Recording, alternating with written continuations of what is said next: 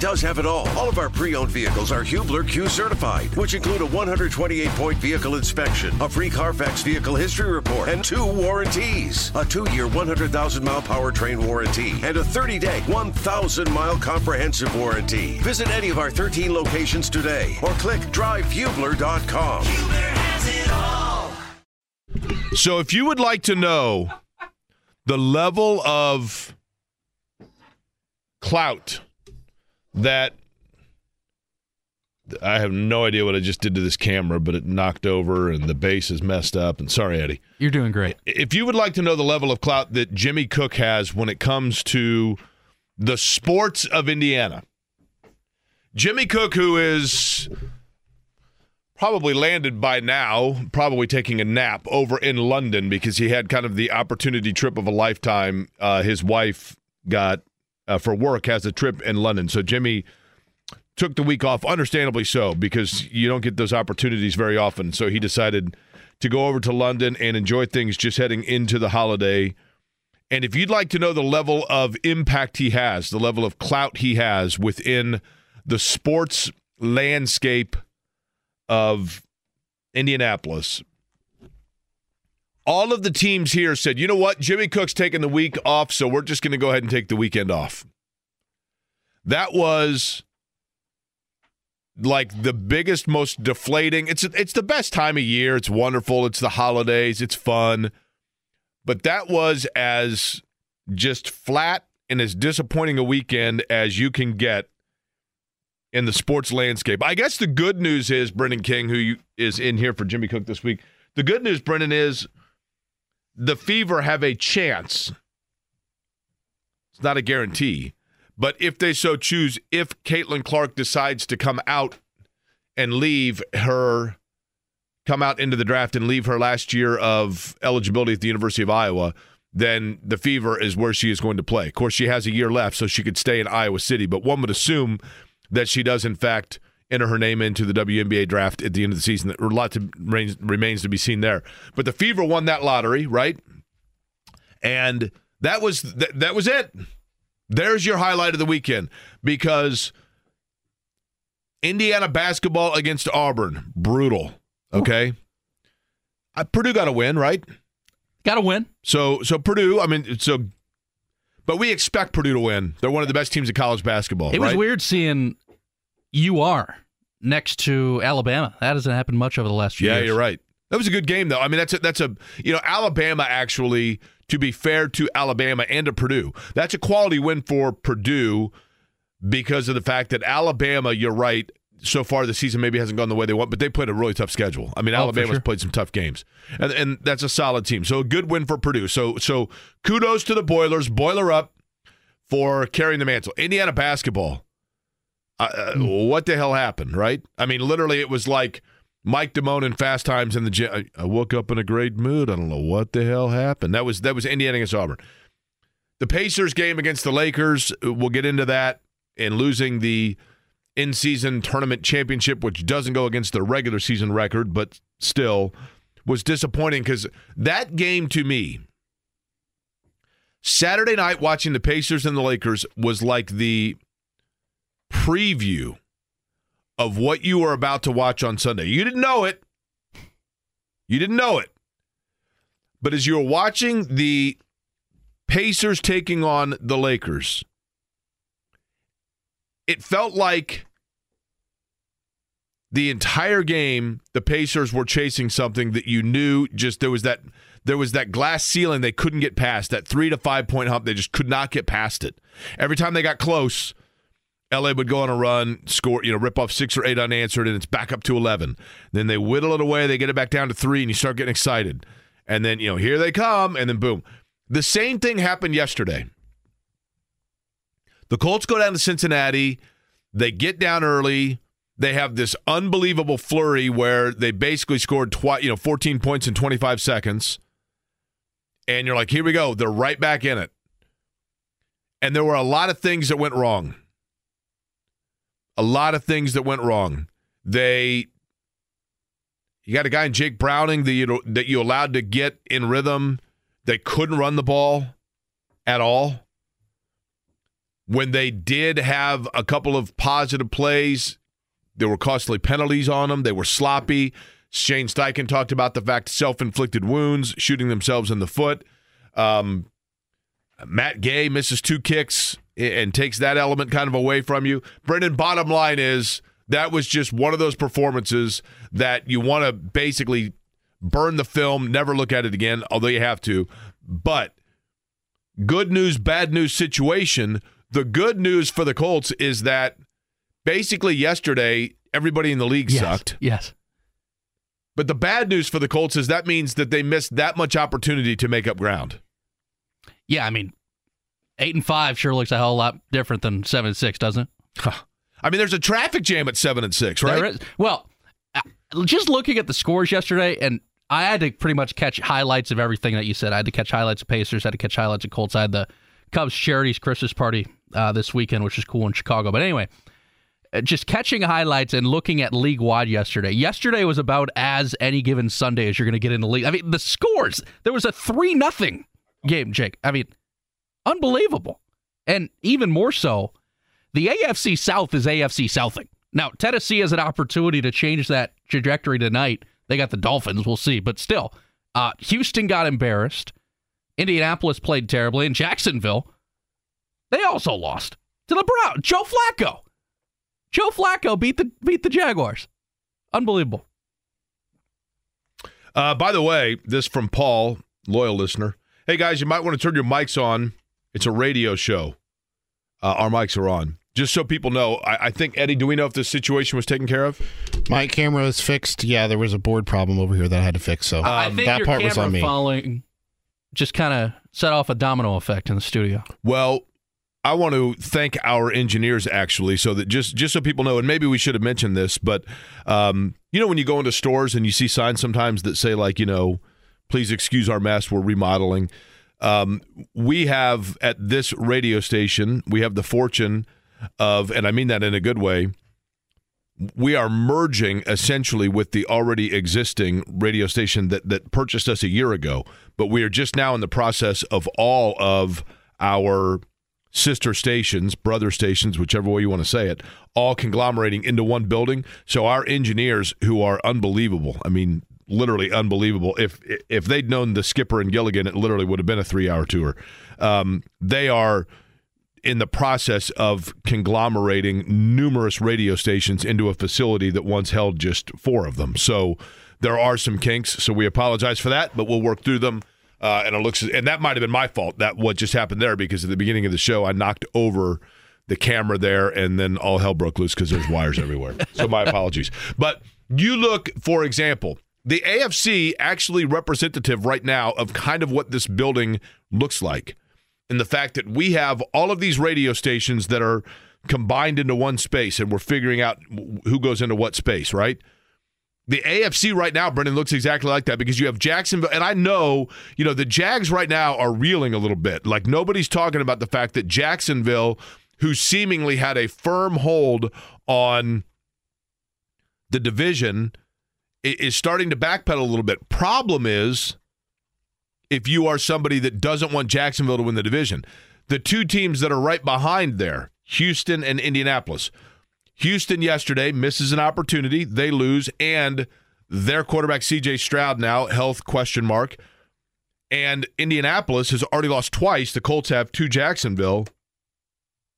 So tiebreaker immediately, head to head tiebreaker advantage Jags, right? The first tiebreaker, of course, is the conference record. And then the second would be well, the first is head to head. Second would be conference record, and then third is is record within the division. I believe is the way it works. But if you're talking about for the wild card, Cleveland is the other one that's interesting because the Browns at eight and five, and Brendan, we kind of assumed that Cleveland was going to be the one. When Deshaun Watson went down, you were like, okay, well, right off the Bengals, right? They got no quarterback. They went out. They, I don't know if you know this. They went on Craigslist and Joe Flacco was on Craigslist, and they found him and they brought him in and dusted him off, and he actually played pretty well. And so, oh, he was exceptional yesterday. And, and all they need, and what's interesting is all Cleveland needs is competency, right, at quarterback because they have a great defense. And here's Cleveland at eight and five. So Uh, Colts still sitting right there right now in the seventh position in the AFC. You got the battle with Houston. Th- that game with Houston continues to look bigger and bigger and bigger heading down the stretch. Oh, that's going to be an awesome one. But I mean, we'll see how CJ Stroud is. I mean, after he went down yesterday, and I think he was okay, but still, we'll see what happens with his health. I mean, who would have thought though that I, I would love to know the combined amount of times that Zach Wilson slash Joe Flacco were benched or have been benched with the Jets. And yesterday it was the tandem, formerly of the New York Jets, Zach Wilson and Joe Flacco, that beat two of AFC South teams. And again, the Dolphins play the Titans tonight. Zach Wilson and Joe Flacco keep the Colts in the AFC South, even with the loss to the Bengals. I don't know if I could write that one. You know, how about Zach Wilson? Written off, he looked right? great. Written off. I, I kind of had an inkling to bet like a Zach Wilson one man parlay because uh, sports are stupid like that, where guy comes off the bench, third stringer to start again. I just had an inkling that he might look okay. I didn't expect him to look great, but yeah, I mean, uh, New York is a crazy market. I mean, Robert Saleh in the last month has been at the podium saying Zach Wilson is going to be the number three quarterback. He has benched him multiple times, and now yesterday he talked about how great he looked in a blowout of Houston, who has been one of the surprises of the league this year. So, yesterday for the Colts, let's break down what went wrong. Yeah. Or rather, maybe you list the things that went right, which were not a lot, right? It was one of those games where, first off, you were going against a defense in Cincinnati that was not an overly stout defense. And, you know, Minshew is a guy that I think we know. You know what his his floor is probably, but you know what his ceiling is as well. And I thought yesterday just couldn't really get uncorked. The one guy for the Colts that continues to play well, and and I will give this guy a ton of credit because there's been a lot of discussion about him. There's been a lot of talk and deciphering and scrutiny and analysis of is Michael Pittman Jr. really a number one receiver? Is that your primary guy? Can he be the number one? Maybe he's a number two. They need to go out and they get a Ja'Marr Chase. They need to go out and get a Stefon Diggs. They need a game changing wide receiver to take the heat off Michael Pittman, and he's just a possession receiver. Well, you know what? He continues to be the most consistent and reliable player offensively, probably for them um, throughout the course of, of the season, really. Eight yesterday for 95. Solid effort for Pittman. But the problem is, in Will Mallory yesterday, as we talk about all the time, the tight end position, and you had some drops. Ogletree had a drop yesterday. You know, Granson had two catches, but we keep talking about what tight end is going to emerge. Will Mallory gets his shot, played well yesterday. Josh Downs has has kind of been corralled a little bit.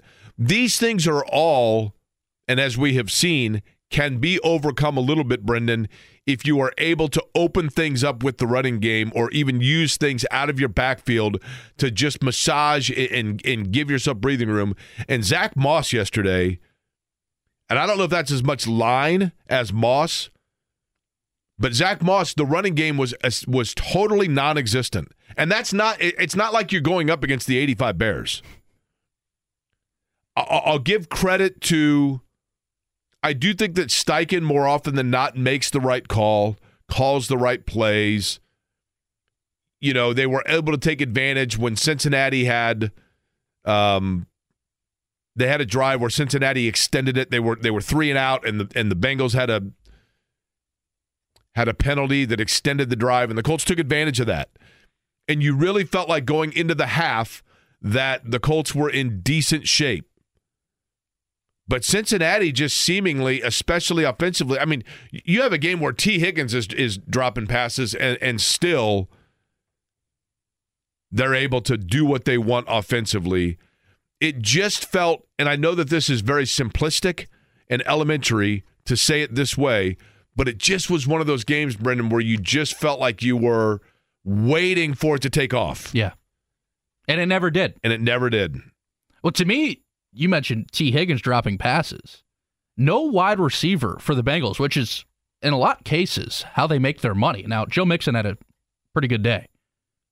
No wide receiver slash tight end for Cincinnati had more than four targets, and they won the game by 20. Well, part of it too, you know, Chase Brown. Yeah. I mean, when you get guys that come in and, you know, fairly sparingly get their number called and they hit a home run like that, and that was that was a huge momentum play for them, right? I mean, all of a sudden Chase Brown comes in and is offering because Joe Mixon, Brendan, to be honest with you, Cincinnati's running game has not been stellar this year. It hasn't. And and even yesterday, it wasn't like they they were, you know, there were plenty of times where you could see the Grover Stewart effect.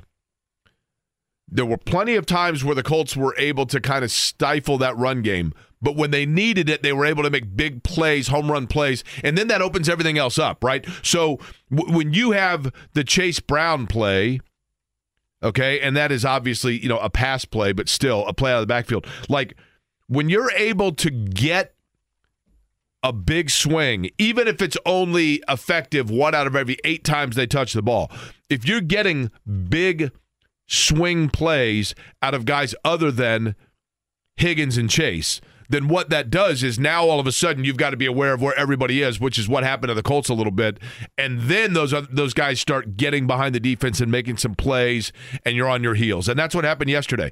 I, I, I thought Grover Stewart, you could see that he was there, and they were able to at times shut down that interior line, but again, they were not able to do the things that when they have played well this year, what have they been able to do? They've had games where they can get where they get to the passer, where they they themselves control the line. I thought the offensive line was poor yesterday too. I mean, just from a, they were sloppy. Again, Shane Steichen, self-inflicted wounds, right?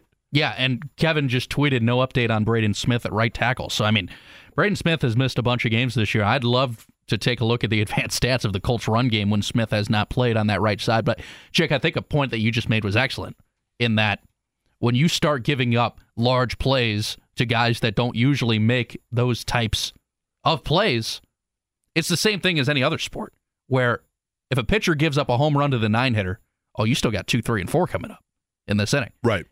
In basketball, if you allow the second unit to go on an 8 0 10 0 run, it's like, oh, gee, Halliburton's still coming back in. Like he's about to check back in. I mean, same thing.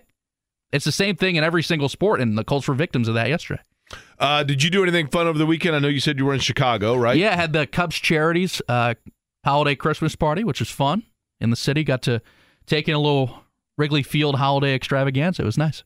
So what do they do? They put like uh, Christmas tree lights up around, Yeah, the, so- around the stadium. Yeah, so on the field, this is open to the Do public. they put lights in the ivy? I don't think you can do that. They should. Yeah, well, Why can't you?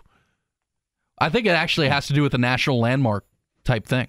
Really? Yeah, They legally can't put Christmas lights in the ivy? I don't think so. What the hell kind of organization are they running up there? Well, we got a World Series. A- anyway, uh, yeah, it's cool. It's open to the public. it's open to the What, public. what and, position were you? Uh, college senior. Fair enough. They would have had more of them over the last century if they'd put lights in the ivy at Christmas time. just so you know, it wouldn't be once every every 110 years, right? Eh, that's cool. Pass that along. Let the let management know, right? I, I'll call Tom Ricketts tomorrow. uh, okay, so you did that. Now the Cubs charities. So obviously this is a fundraiser, I would assume. Yeah, yeah, yeah. And this was at where in Chicago? Did you say? So, stay with me here. Started at Wrigley Field, went to go see the lights, and again, it's open to the public. It's like if you go to Newfields here and you go Right, see right, the right. Christmas. Imagine that at Wrigley Field. Okay. Same exact thing. It's pretty cool. Which is cool because I went to a concert at Wrigley, and it is cool anytime you go somewhere there because of the history of the building, right? Exactly. It's pretty cool. Yeah. Exactly. But there is a kind of subcommittee of Cubs charities. It's called Club 400. Now, Club 400 is a section of Wrigley Field, which is you know some nice seats, kind of season ticket holder area. And this guy who works with Cubs charities bought a house just down the street from downtown and has made it a shrine of Cubs baseball. Imagine a man cave, but it's an entire house. And they raise money. They've done over a million dollars in 10 years. And the party went from Wrigley to this man cave house, uh, which is all Cub stuff. Met some former players, and I had a good time. It was awesome. Eddie, what'd you do? I went to the Colts Bengals game yesterday. And Hey, you there- went with who? I went with Olivia. Is it the missus a Bengals fan? She is. So she was happy on the ride home. Yes, she was. Did mm. you stay for the entirety of the game, or did you leave early to beat traffic? Left early, but it wasn't as early as you would think. We left right before the two minute warning, Because- right after the Colts had turned it over on downs. So I was driving back from Milwaukee and listened to the entire game on the drive back. And Shannon said to me, she goes, if you went to this game, would you stay for the entirety or would you leave early because it was pretty clear? You know, I thought, to be honest with you, when I'm trying to think of when it was when you thought, okay, that that pretty much was the final nail. I want to say like about eight minutes, seven or eight minutes to go. Um, right had a turnover on downs, right? it was the interception. That's what it was. That's yeah, what it was. the interception because Zach Moss has the touchdown that's nullified by the offensive holding. Then two plays later, Gardner Minshew doing what Gardner Minshew does, panics in the pocket, doesn't escape out when there was an avenue to escape that time, um, threw a pick because he was and, just and trying to that's force the it. frustrating thing is Minshew. You know, there's a lot to like about Gardner Minshew from a backup quarterback role, but the, the thing that I think is probably been the bugaboo on him is, and again, we go back to when Matt Ryan was doing color commentary on television. When Matt Ryan is talking about your the importance of you learning to protect the football for the Indianapolis Colts about you, that's an issue, right?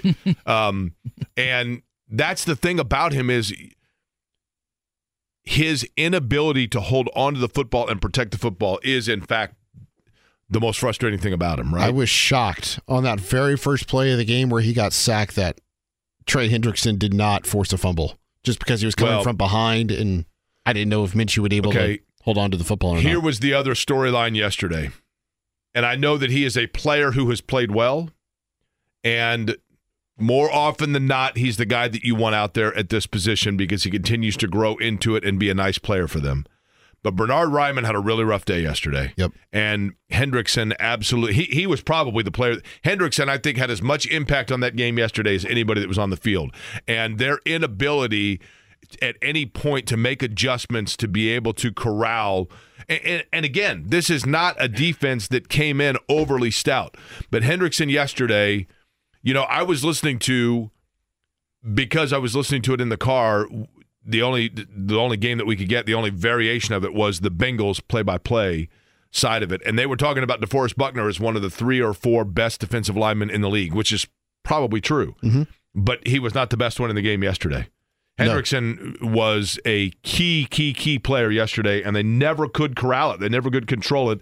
And Raimann from the get go just couldn't get, you know, just couldn't get in rhythm against him. And and and I think a lot of times that happens with offensive linemen. I think Brendan, offensive line is and you see this sometimes like in baseball, to put it in those terms. Mhm. In baseball, you know, you have like you get the yips, right? Where a guy all of a sudden will go through a streak where whether it's a pitcher that just suddenly loses his his control or an infielder that that goes through a mental lapse where they have errors or they suddenly can't throw to first. You know, I, I do think that there are games, not seasons or periods, but there are games from an offensive line standpoint, like in golf, where it just gets in your head, and now all of a sudden, like you are you're you're you're jumpy at the snap.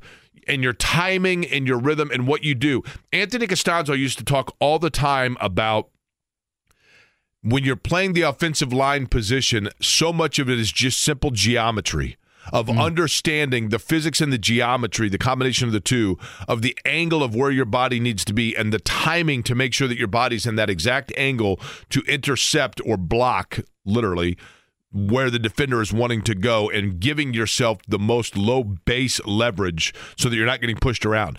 And if for a split second your timing gets off on that, then all of a sudden your geometry is now not in your favor and you're a turnstile. You're literally a turnstile. Hmm. It's like the camera right here, right? You knock it, literally, the, the weight is balanced in one specific area. You touch it the wrong way and it falls over instantly.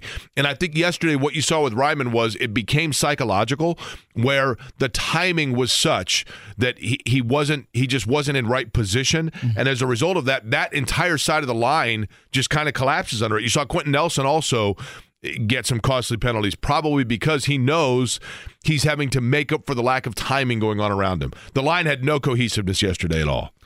I had, had not. Eddie with the breaking news. Mike Tomlin just said Kenny Pickett will be out Saturday's game against the Colts. Mitchell Trubisky will receive the start again for the Steelers. You know, you know what uh, that means for Kenny Pickett, right?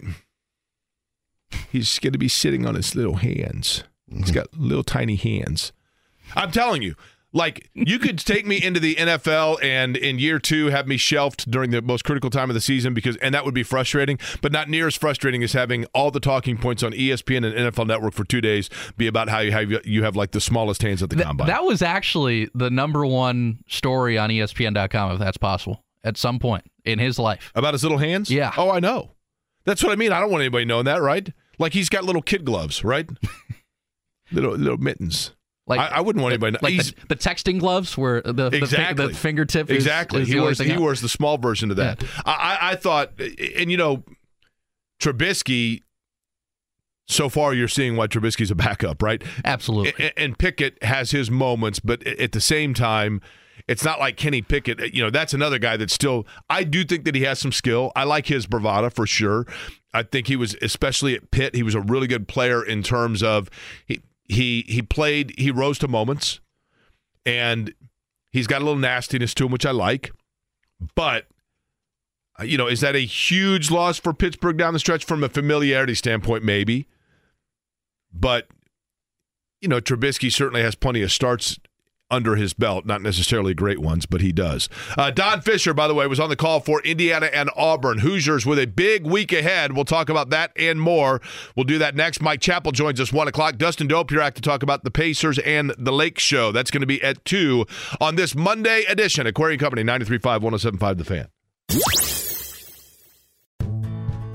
Life is so much more than a diagnosis. It's about sharing time with those you love, hanging with friends who lift you up, and experiencing all those moments that bring you joy.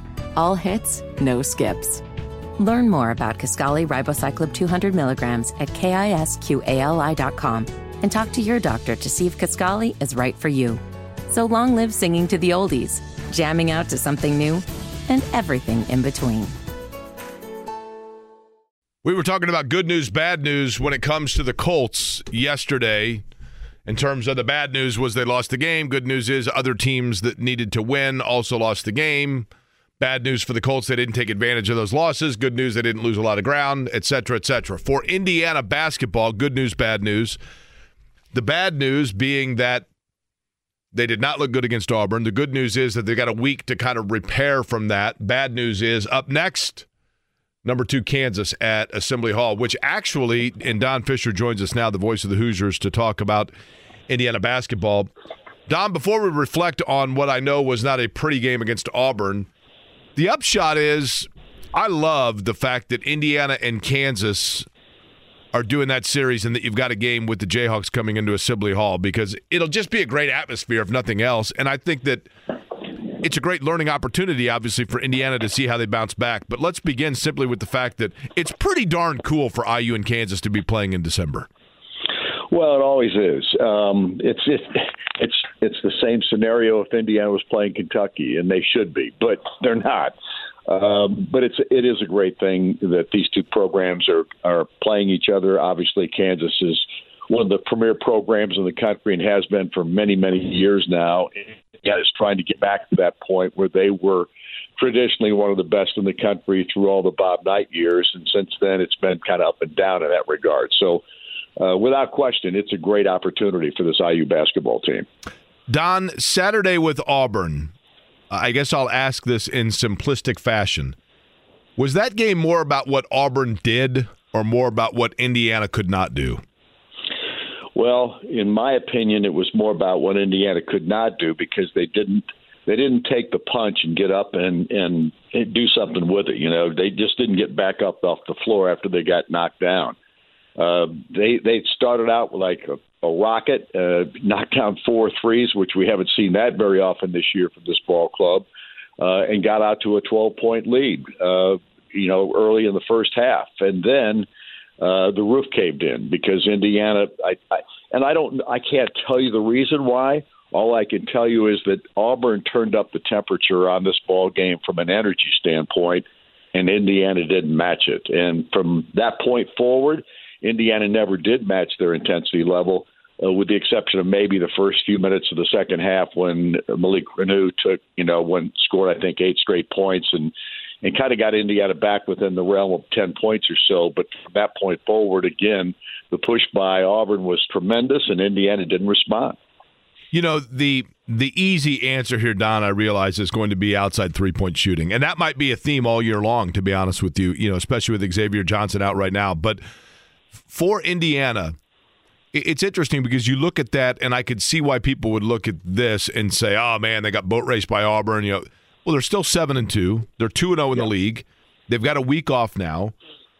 If we're going to take outside shooting off of the board here in terms of possible answers that you can write down in Final Jeopardy, what is the what? What's the thing that's missing, if anything? I mean, do is this game? Does that show you something that could be problematic that is a major area of concern and one thing that jumps out, or do you simply kind of write it off as you know what it wasn't their day? And in totality, they're not in terrible shape? I I think that you're correct in the latter stage here. And the latter thing you said there is that, that I don't think this is a ball game you can just say and well that's the end of the season for Indiana. I think there's just too much too many games to be played. This is we're not even a third of the way through the schedule at this point. And Indiana's played the roughest part of their schedule here in the last couple of weeks, uh, along with the Kansas ball game upcoming. Uh, that said, Indiana didn't do a very good job against Auburn in responding and holding their energy level at a at the same rate that Auburn put out on the floor. It, it was it was a poor performance. I can't say anything else, and I don't think Mike Woodson would try to say anything else. But it was really a bad performance by his ball club. But at the same time, there is still a long process to be had here before we get into Big Ten play. Lots of practice time available with uh, you know, classes being over with after this week because of semester exams, and then uh, three ball games, I think, leading up to the start of Big Ten play once again. So uh, it's too early to to start putting stamps on this team and where they're at and those kinds of things. They still have a long way to go, but I still think they've got the talent to get there. Hey, Don, it's Brendan. I know three point shooting is not necessarily his avenue, but Anthony Walker is pretty good in limited minutes 13 minutes, nine points, five rebounds, two blocks. So, if any, how can his role continue to expand? Well, that's up to the coach. Uh, obviously, I think, uh, like you, I think he's played really well off the bench for this basketball team at this point. Uh, I, everything I've seen about this guy is that he's a really good athlete, number one. He knows how to play, number two he's a veteran, so he's been there, done that, played a lot of the big teams in the SEC and, and the ACC and those kinds of programs when he was at Miami. So I look at this I look at this guy as a guy that can really help this ball club continue, and I think his role off the bench is is expanding at this point, and it may turn into a starting role at some point as well. Although Mike is uh, reticent to do that with his starting lineups, he always keeps that starting lineup about the same, almost like he did last year uh, the entire season. And he, I, I don't think he likes to change the starting roles for guys for whatever reason. I'm that's I'm just pointing out what how he's been up to this point. But I think Anthony Walker is one of those guys that can really help your ball club in so many different ways. He's not the greatest outside shooter in the world, but he's not afraid to take one if it's there, and he can make it every now and then. And he's really good inside. And his defensive play, I think, has been solid. His rebounding has been solid. So uh, right now, he's helping this ball club. Don, when you look at the options in building a schedule, you can go on the road, you can take on, you know, another Power 5 conference team like like Auburn and all hell breaks loose and the roof caves in on you. But you're still 7 and 2. Or you could book that game against, you know, a lower tier team, win by 30 and get your bench some minutes.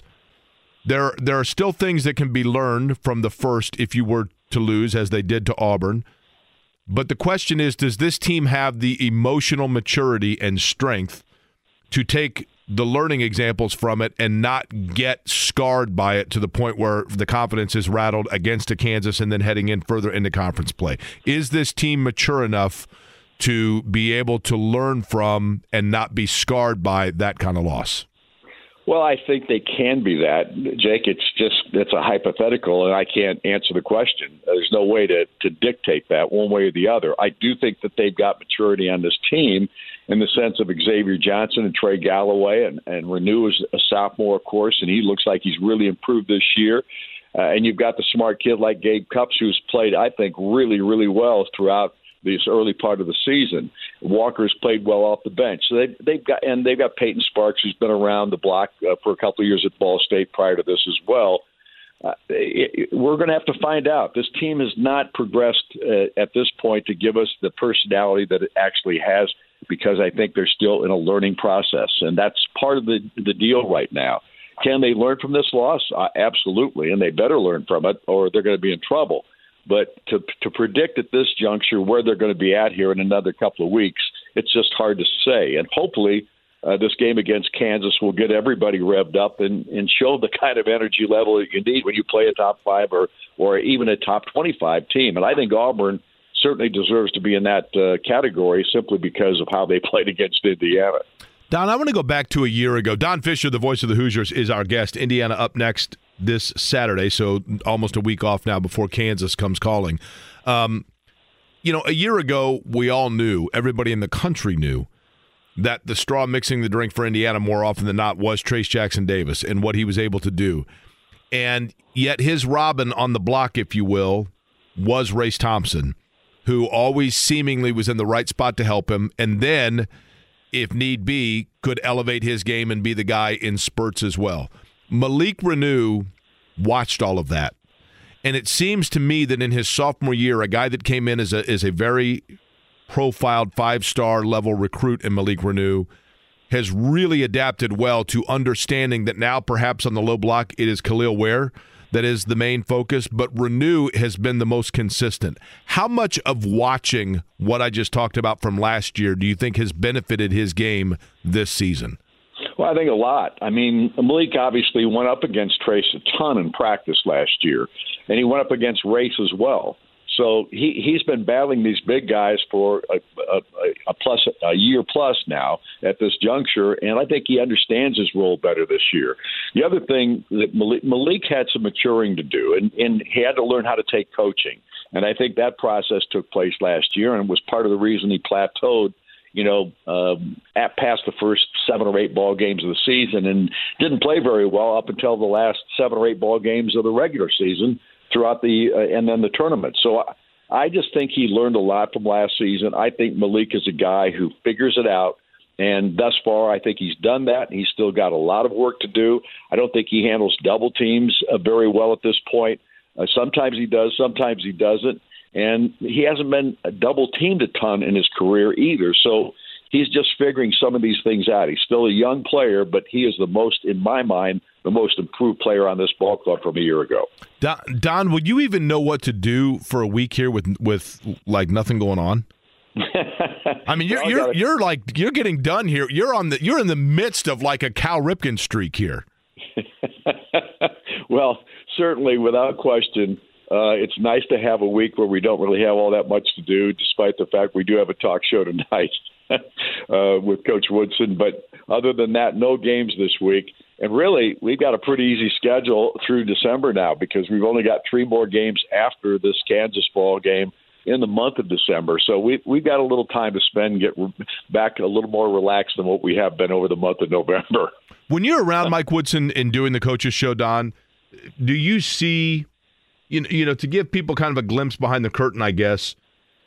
Does does the mood or the lightness in any way vary from win to loss, or is he a pretty even keel approach guy from one game to the next? Well, I think he is pretty even keeled, and and that's kind of how he comes off as a person. Uh, I think he gets a little animated more so in games, but you just don't see it away from the floor. Um, he, he's a pretty even keeled guy. He's pretty soft spoken most of the time. I don't think he takes umbrage at all the things that are said by the media and things like that. I think he handles that stuff really well. Um, but Mike's a very confident coach. He believes in what he does, what he what he's capable of doing from a coaching perspective. He's had a ton of experience, of course, throughout the NBA years that he spent in that league, both as a head coach as an assistant. So you know, and he's he's at a point in his life now where he, I think he thinks college basketball is just fun. I think he's having a, a ball doing this, and I think he's enjoying it immensely. Again, Inside IU Basketball with Mike Woodson will air tonight after the Pacers game. Pacers in Detroit, and then immediately following that here on the fan, you will hear Don's conversation with Mike Woodson, and then the Hoosiers and Kansas coming up on the 16th at 12:30. You can hear that over on our sister station WIBC. Don, appreciate the time as always, and good luck with all the Christmas shopping that you have to catch up on this week. My, Susie takes care of that for the most. I have to worry about it. I give money. Uh, so that's easy. well, I'll tell you what, you, you you you made the money the last couple of weeks with everything going on, and now you just shell it all out, Don. We appreciate it. Exactly. Thanks, guys. See you. All right, that's Don Fischer, the voice of the Indiana Hoosiers. Um, That's that's what he just said is basically the intro of the Jetsons in one sentence. George Jetson. yeah, you're right. You're right. Meet George Jetson, right? Um, do you know that when the Jetsons was was around, Brendan, when when I was, and I have no idea. I know that somebody would be able to answer this specifically. But when I was a kid, like we, li- I remember my sister saying, like that's gonna, that's what it's going to be like in the year 2000. yeah. We we really thought like the Jetsons, like and, and, the Jetsons. Didn't somebody figure out George Jetson's birthday was recently? yes. Yeah. Hold on. You want me to Because look it up? isn't the Jetsons supposed to take place in like 2040 or something like that? And how old is George, et cetera? But George was born in 2022. okay, so he's a year old? He's two years old. Well, about to be two. yeah, that's cool. So how old is he in the Jetsons? What's he supposed to be? Like 35? Does it say what year the show is supposedly taking place? Because if so, we, like we here's the thing. I'd like to know this. Yeah. If the Jetsons find out what year the Jetsons took place, The show. You're, The show. Yeah. The show is fictionally taking place in what? So if he was born in 2022, he's like 35 in the show, right? So it's like he is, 2057. he is 40 in the show. Okay, so it's So 2062. 2062. Yeah. Okay, so here's the question. That's 39 years from now. So if 39 years from now we're going to have the flying cars brrrr, and all that, and then like the little moving trams that go around, and the space, uh, the time travel. We're all you go gonna have our own Astros, Flintstones. R- Correct. We're all going to have. Well, we're close to having our own robots, right? Yeah, right, right, and, right. and all of that. So if all of that's taking place, we've got 39 years to get it done. Pretty, pretty feasible. What I'd like to know is when we have all of that, will the repairs of Monument Circle be done? That's what I'd like to know. What do you think? Like, we need the flying cars We- we- because you can't drive on Monument we- Circle because the the, steps are still laying in the middle of the uh, of the street, right? We have to go into the newsroom for a check now. I know we're in a newer studio here where we can't look out over the uh, progress of whether or not they've moved the nine blocks of stone that are supposed to be the steps on the north end of the monument that have been there for what, like two years now. Every once in a while, a guy comes out and has a smoke break and then leaves and goes home. Uh, more to talk about, including the Pacers. But Mike Chappell going to join us top of the hour. We'll take a look back at what went wrong yesterday for the Colts here on the Fan. Life is so much more than a diagnosis. It's about sharing time with those you love, hanging with friends who lift you up, and experiencing all those moments that bring you joy. All hits, no skips. Learn more about Kisqali Ribociclib 200 milligrams at kisqali.com and talk to your doctor to see if Kisqali is right for you. So long live singing to the oldies, jamming out to something new, and everything in between. Jimmy Cook in London, Brendan King in with me for the week, right, Brendan? You here all Yes, week? sir. Monday through Friday. So we've been playing some some BGs. Now, Eddie, do you play the old hits because you know them old? Is that what you're doing here? No, I like to mix it up every now and then. I then. like that. Got to keep you on your toes. You know, I have to introduce you to what's new and keep you in touch of what you were listening to back in high school. Now, the, well, now, are you implying that I was listening to the Bee Gees in high school? How, how old do you think I am? I, I don't know. I was just saying, not You the wanna know Gees something funny? specifically. Let me tell you a little funny story about music when I was in high school, Eddie. We only have uh, five minutes here, Jake. I know. The number one, I looked this up. The day that I started high school, this is the kind of weird neuroticism you get from me. I went to the Billboard music chart, whatever history. My first day of class in high school, the number one song in the country was I Want Your Sex by George Michaels. Yes. By George Michael, I should say. That was your kind of music, right? In high school, was a lot of love making Well, music. uh, not necessarily. Check I, I gotta- behind the bleachers at North Central. I got to I got to tell you something.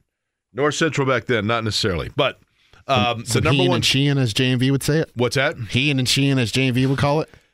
Again, North Central was a lot of talking. Um, the number one song on the last day of my high school career was "I Want to Sex You Up" by Color Me Badd. the middle four years, a lot of nothing, right? Ice Ice Baby was big my senior year. That came out my senior year, um, which was the first rap song to hit number one on the Billboard chart, by the way. Ice Ice Baby by Vanilla Ice. And then later we found out that um, he actually was not like some hard, tough dude from the streets of Miami, but was like some rich kid from kind of like Kid Rock. Kid Rock's like a, a totally billionaire kid from Detroit, right? Not necessarily from Eight Mile, for what it's worth. Uh, Mike Chappell going to join us just a couple minutes. You know, the uh, I was in Milwaukee, watched the Pacers Lakers game. It was super fun on Saturday just because it really did feel like the old days of the playoffs when like the whole city's like, man, you watching the game? What time's the game start? What time's the Pacer game come on? Let's go Pacers. Um, and- we'll get more into it in the show, but but Brendan, it just felt like a game where they were just chasing it the whole time, Yeah. right? Yeah, well, absolutely. And I think you made a good point to start the show. The inevitable just continued to roll along. Uh, you're facing LeBron James in an elimination game, and he did what he did, but still, I think the experience. And this is what I talked about last year. If the Pacers made the playoffs last year, even if they would have gotten swept, I think that would have been an excellent experience just to get that type of feel. Now, they finally have it because I think that's equivalent enough of a playoff game. Now, it's not going to be any in comparison to a game seven or how it would feel if you're on the road in a tough environment, but still, you're in a packed crowd, Vegas, TNT, everybody's there, celebs, you know, you travel, they showed the walk ins of the guys' outfits. I mean, it felt playoff It did. And, it was the only game, right? It was the only. it was the only game. And this, Jake, I'm not from here, but any city that has been starving for a winner, like Indianapolis has, that's a nice morale boost for the fan base because that's only going to benefit the rest of the year, right? When there's going to be more people at Gainbridge Fieldhouse and on the push for the playoffs, they'd be like, "Hey, you know, we had we had this back in December." Coming up uh, a little bit later in the show, I'll tell you specifically where I think it most bolstered the Pacers i- in terms of that. I, I think there was something that happened Saturday night which was worth its weight in Fort Knox, and you can't buy it. And it happened for Indiana, a very specific thing for the franchise, which was huge that took place.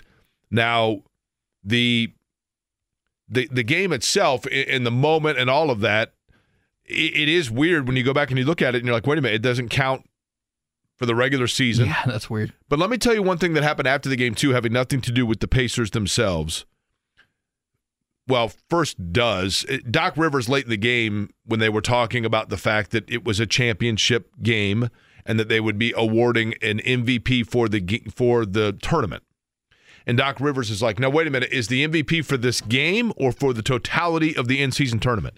And they're like, no, for the entire tournament. And he goes, oh, well, then there's no question who it is a guy that's won just about everything.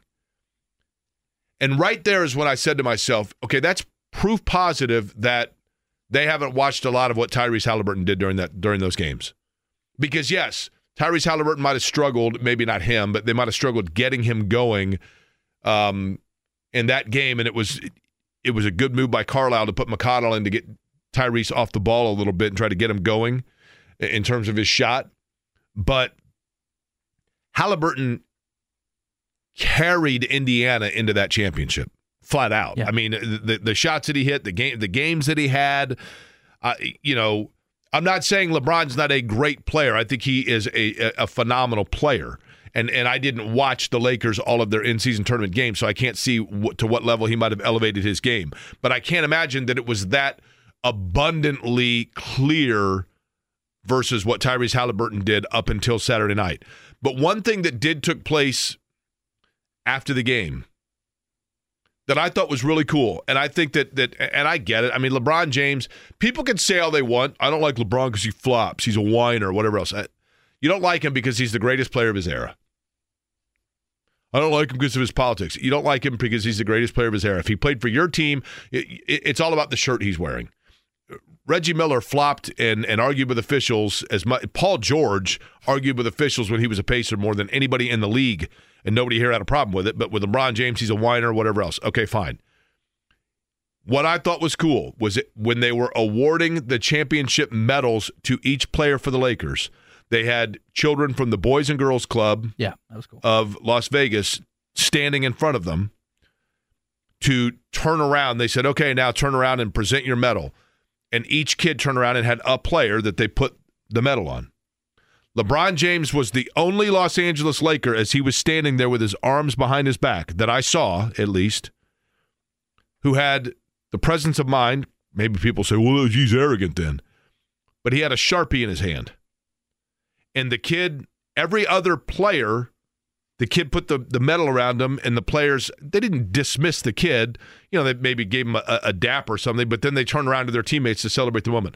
LeBron James took the medal from the kid, and then immediately took the sharpie out and and violent. The kid didn't ask.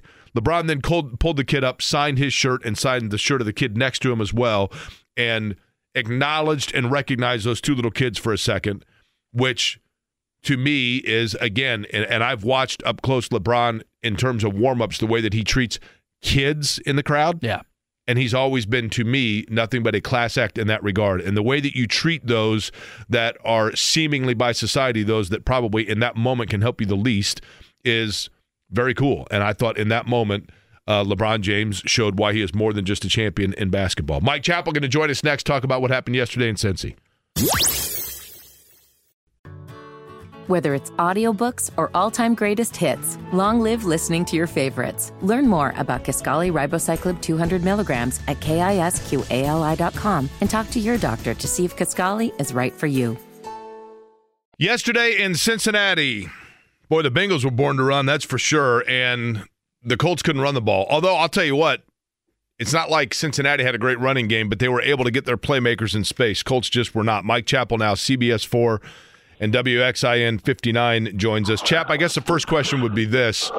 Um, yesterday, was that like the, you know, because you're coming off obviously a good stretch for the Colts. Was yesterday just the anomaly of just bad day overall? Or did a lot of things that the Colts have been playing with fire with finally burn them? Uh, yes. Again, the, the, the issue with this team is they can't play, uh, you know, c ball and, expect to overcome the deficiency. You can't have Hendrickson kind of working your left tackle. You can't have penalties. You can't have, you know, missed kicks. You can't have all that stuff. You know, the the shot plays and get by and again, I'm not, I'm not diminishing the four game winning streak at all. You know, you, you take what you can get and, and all this, but it just sort of any given Sunday type of thing, I guess. And it'd be easy to say, well, let's flush that one, move on. Well, and, and what's really crazy is it it didn't help their playoff push, but they're still there in the playoffs. I mean, what it could have done is, amazing, but you can't say, well, but everybody else lost too. Well, yeah, but you only got four weeks to go, so you have to take care of your business. I think it was, it was just one of those days. Yes, it just it just kind of spotlighted, focused deficiencies, and that needs to be a one a one off. Although the run game's been a two off, uh, they can't they can't endure another one of those over the last month. Can't do it. I thought yesterday the offensive line, in particular on the left side of it, struggled, chap. And Fair. you know, Quenton Nelson at times, you know, whether it be penalties or or having an errant moment, is that about Quenton Nelson, or is it perhaps Quenton Nelson realizing that there is struggle going on beside him, and then all of a sudden, you know, one domino affects another domino, and now all of a sudden it's out of control? I I think that was the case last year with Raimann being a rookie and being thrown into the fire, and this year not so much. I mean, I think Raimann's played really, really well. I mean, really well until until Sunday, and that's the unforgiving nature of the NFL at certain positions. Cornerback, left tackle. you have a bad you, you know you have three bad plays and you can cost your team. You have a bad game and and this it's the domino effect of things happening uh, with with a forced fumble, with a sack forced fumble, with a with an interception, whatever. No, I, I don't. I, I can't blame that on on. I can't blame Quenton's issues on on on that. Last year, yes. This year, no. Uh, but then he has a holding penalty on a on a touchdown run. Well, then the argument is, well, it wouldn't have been a touchdown if he didn't hold. So so what what are you what are you arguing about? But it, it was just when you're trying to find positives. Okay, Pittman had eight for ninety five. Okay, and th- this is this is the historian part of me. I was begging them to get him five more yards. It would, would have been his third straight hundred yard game. There's only been three guys in franchise history with three straight hundred yard games, and one of them's not Reggie Wayne. He's never done it. So it would have been a cool thing, and now all of a sudden you got to go back and start it again. But there just wasn't much to hang your hat on pass protection, run game, the pass rush with 21 sacks in four games. They did virtually nothing. Give a chunk plays. Special teams was a was a dumpster fire, and they, you know, what I wrote about was they they had gotten to this point with complementary football, and yesterday it took everybody to play that poorly. Hey, Chap, if there's one thing for sure they've been right about, I mean, two picks in three games pick six yesterday, Ronnie Harrison Jr. I know he's never going to be called the replacement for Shaq Leonard, but I mean, that was the transaction. Leonard got waived and Harrison got brought up. So, I mean, if there's one thing for sure about Ballard, he just continuously is able to help develop linebackers. What say you? Yeah, and, and you know, I, th- I thought they missed EJ Speed yesterday because he, he had sort of uh, uh, quieted down the Shaq needed to play more type of things because EJ Speed has played well, and then, he's out. So, yeah, they, they've done a really good job with that. And, and the takeaways, what, they had a, was it 18 straight games? They've had one now, and that that's really encouraging. Uh, but but you, you still you've got to get a pass rush. You just holy smokes, you got Jake Browning who's looking like you know Joe Montana, which a lot of quarterbacks will look good when you don't put a lot of steady pressure on. I think they had no sacks and maybe three pressures. So, but no, it, it, that's that's that is where you sort of look like I mentioned Pitt when you look for these. Yeah, but on the positive side, he was one. So that's two that's two takeaways he's had, and that's two more than Shaq had all year. You know, not to pile on Shaq. So th- that's encouraging. But from talking to the coaches and coordinators today, the, the the theme was undeniable. Sort of flush that and move on you know, yes, you take you, you go back and use it as a teaching tool on what you did wrong, and there was so much. But then you then you got to play Pittsburgh on Saturday, and the Steelers are a team you've beaten. Gosh, what three or four times ever. So so it, it it's a major it, must wins. You know, must wins come in like levels of degree. This is pretty serious must win with all the uh, seven. What is there? Six, seven, and six teams, and Cleveland's eight and five. And normally, head to head is a major is a major tie break. It's not so much when you've got this many teams.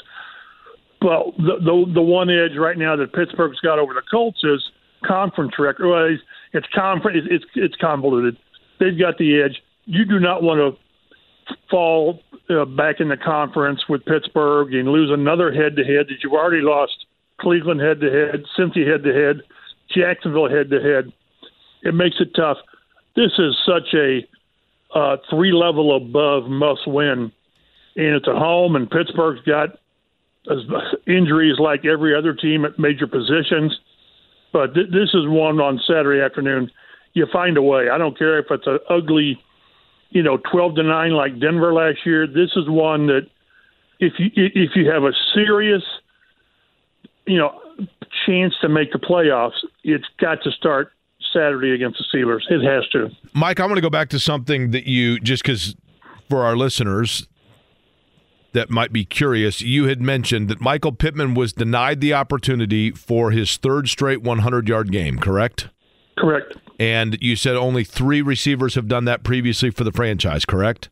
Correct.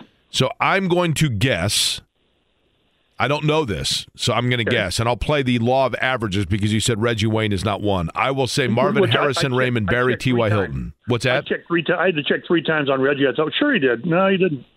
Okay, so I'll go T.Y. Hilton, Raymond Berry, and now I'll, I'll give you a curveball.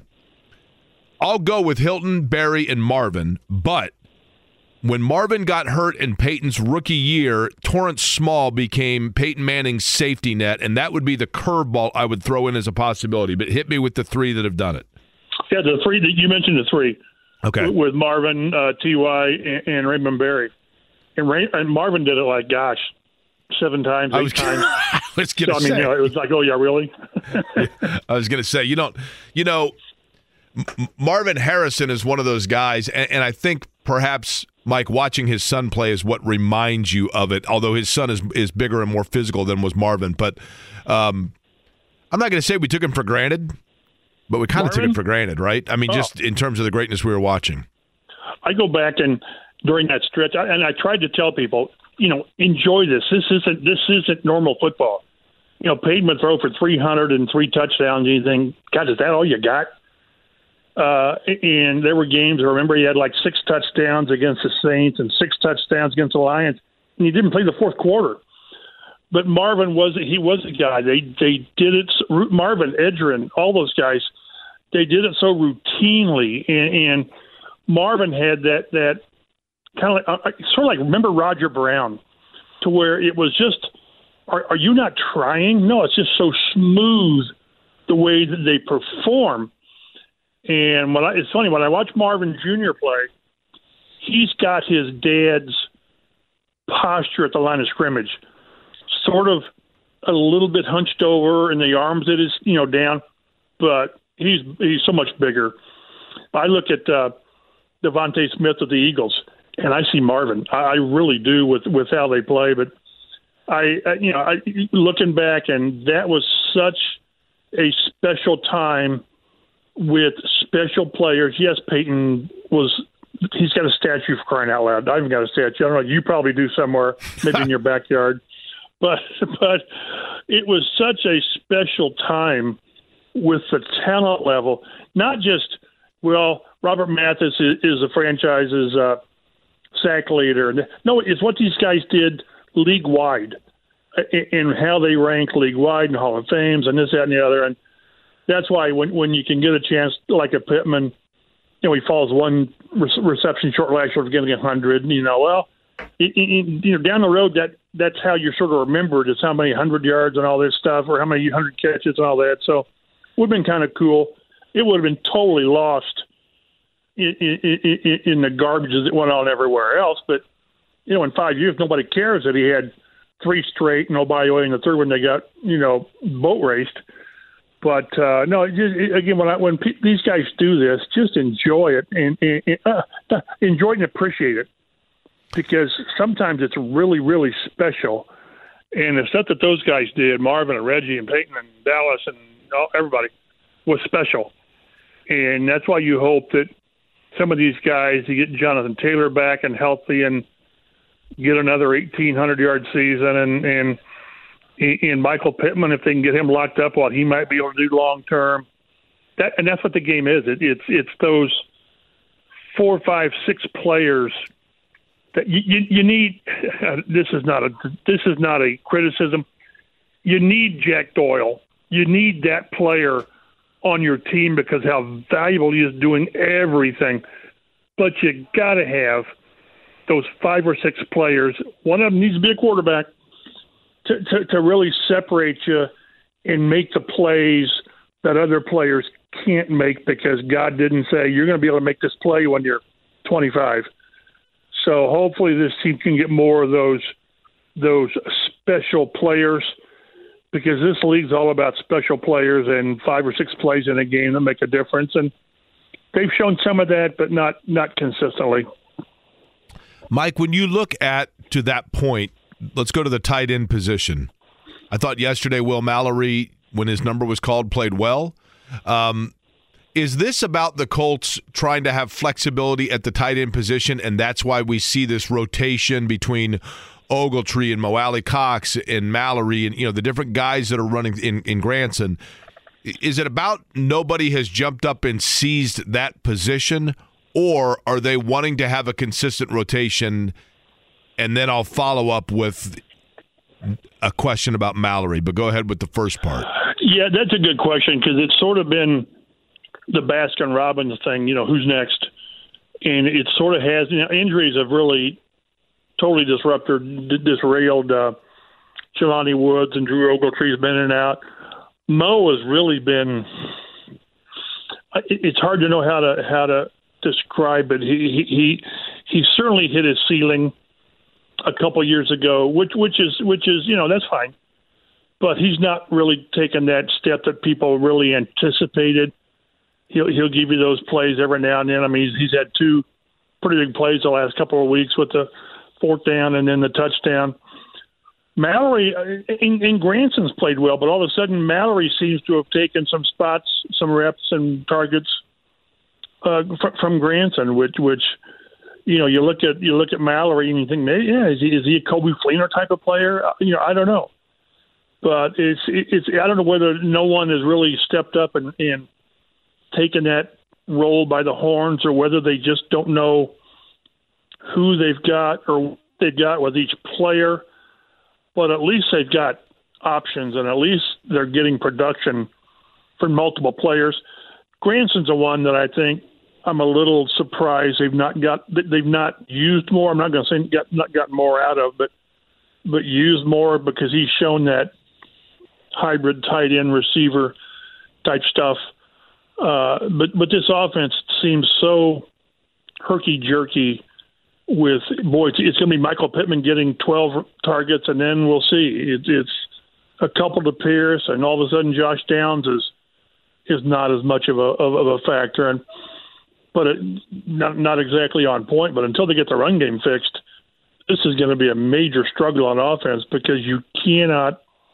I, I, I don't trust the quarterback to carry this team with 40 passes and 250, 300 yards. I just don't. They've got to get back to running the football, and that's before Jonathan Taylor gets back. What he's supposed to miss two or three games. I, you know, maybe he plays this week. I, I don't know, but they've got to get this run game fixed, or it's going to be a major struggle the rest of the way.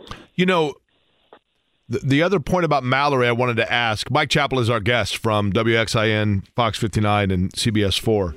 Um, do we know yet, Mike, whether or not Mallory can be. I, I, think you're right in terms of Jack Doyle and the fact that Doyle was such a good blocker, right? He was such a good blocking tight end. And even like when Dallas Clark was catching a billion passes, or when Dwayne or, or when Coby Fleeney, Fleener was used as a receiver, you had Ben Hartsock, or Dwayne Allen to like be a big body on the line to, right. to alleviate that a little bit.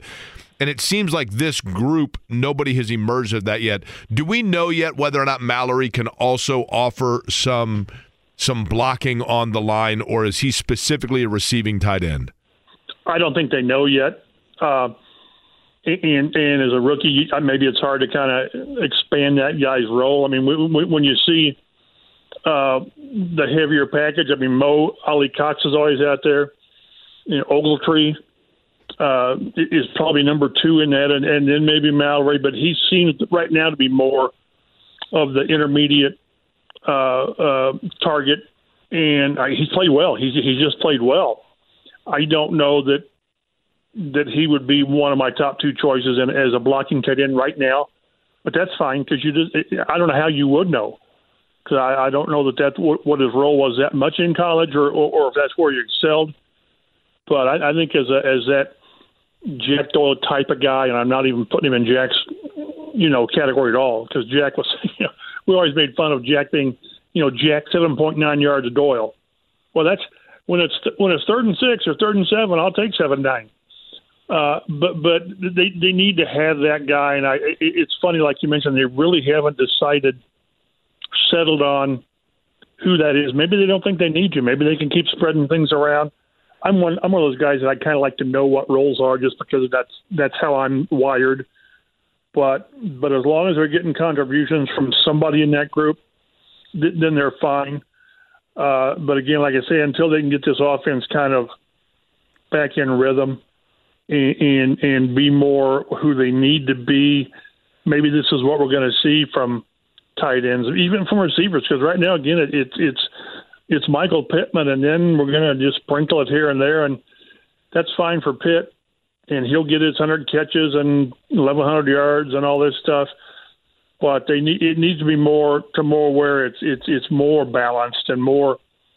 You know, you know this guy's got a chance to get five or six targets, and this guy's going to get three or four, and that's not where they are right now. Chap, uh, the Titans play the Dolphins tonight, but Jake and I were talking to start the show. What's your reaction to the AFC South yesterday? I realize it was a bad day for a lot of teams in the league, but the Jaguars losing to Joe Flacco off the couch. The Joe Texans, Flacco, that's incredible. incredible. The Jets or the Jets pounding the Texans. Zach Wilson somehow does it. Just what's your reaction to the AFC South laying an egg yesterday?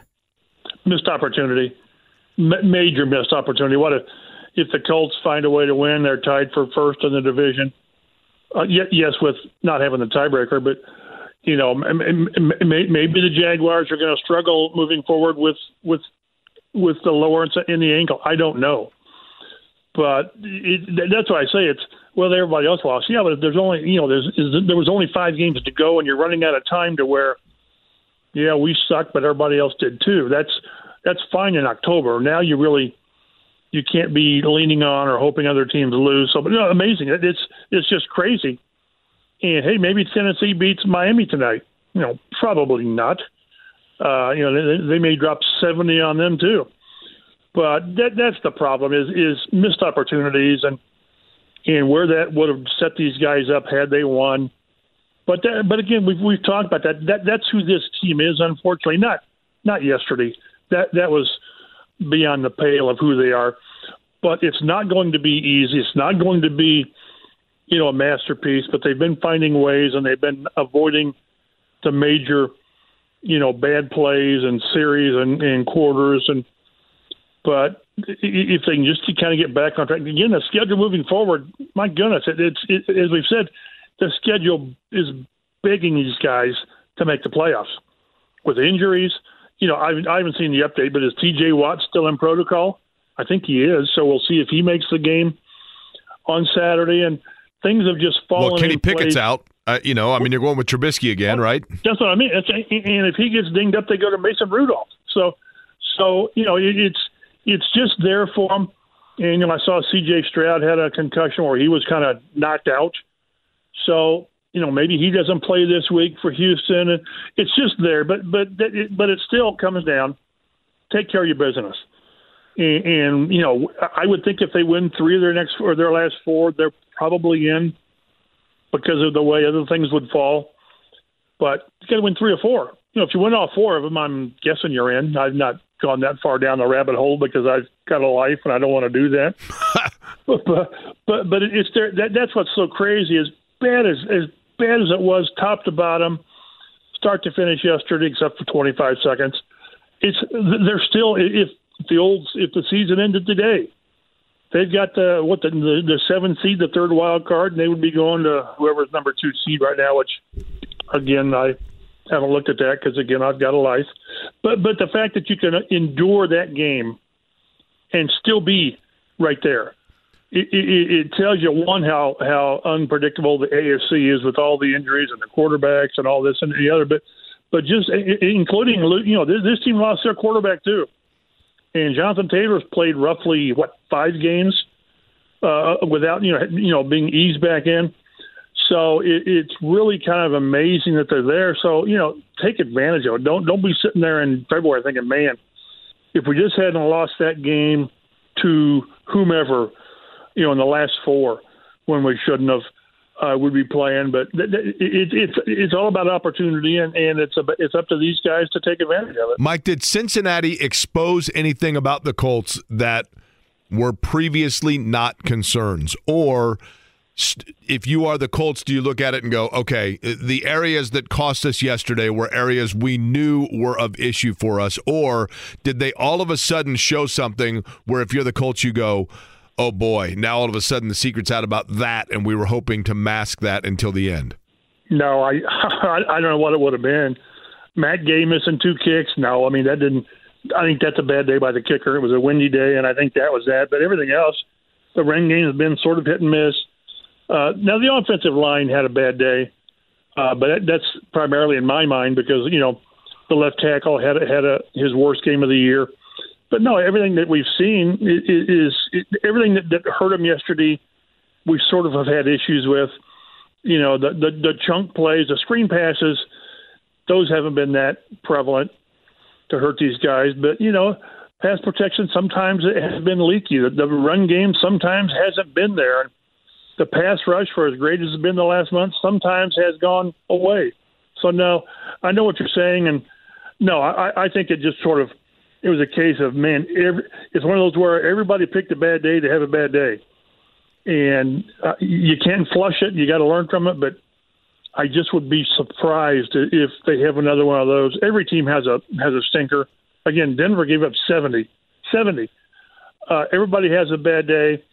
You just can't have too many bad days when you only play 17 games. As it stands right now, in conclusion here, Mike, you've got the Ravens at 10 and 3, followed by 9 and 3 Miami, 8 and 5 Kansas City, 8 and 5 Jacksonville, 8 and 5 Cleveland, then Pittsburgh, Indianapolis, Houston, and then Denver, the Bengals, and the Bills are all right there, also at seven and six. So tiebreakers come into play there. Of the teams that I just mentioned to you, tell me the best team in the AFC and tell me the scariest team in the AFC. Best team in the AFC, uh, Baltimore, maybe. Baltimore, Miami. I just don't know that that offense is going to sustain. They're going to have a bad day against a good team. Baltimore, maybe. The scariest team's Buffalo. Yeah. Uh, Man, their schedule's brutal, Mike, but that was impressive I, last I night. To- I totally understand. I don't think they make it because of schedule. If they get in, they got a quarterback that's just going to say, "To hell with you! I'm going to win a game." that's the team is the scariest, and that's the team probably that won't get in. To hell with you! That's the in. theme of the day, right there. To hell with you! Right? you know, you didn't talk about it, but did, did you see the clip of Mahomes greeting Josh Allen after the game, and he's bitching about the offsides call. That was crazy. What do you think? What do you think Josh Allen's saying? Hey, pound sand, baby, we beat you guys. Right, you no question. Right. He didn't say anything. He he just kind of looked at him.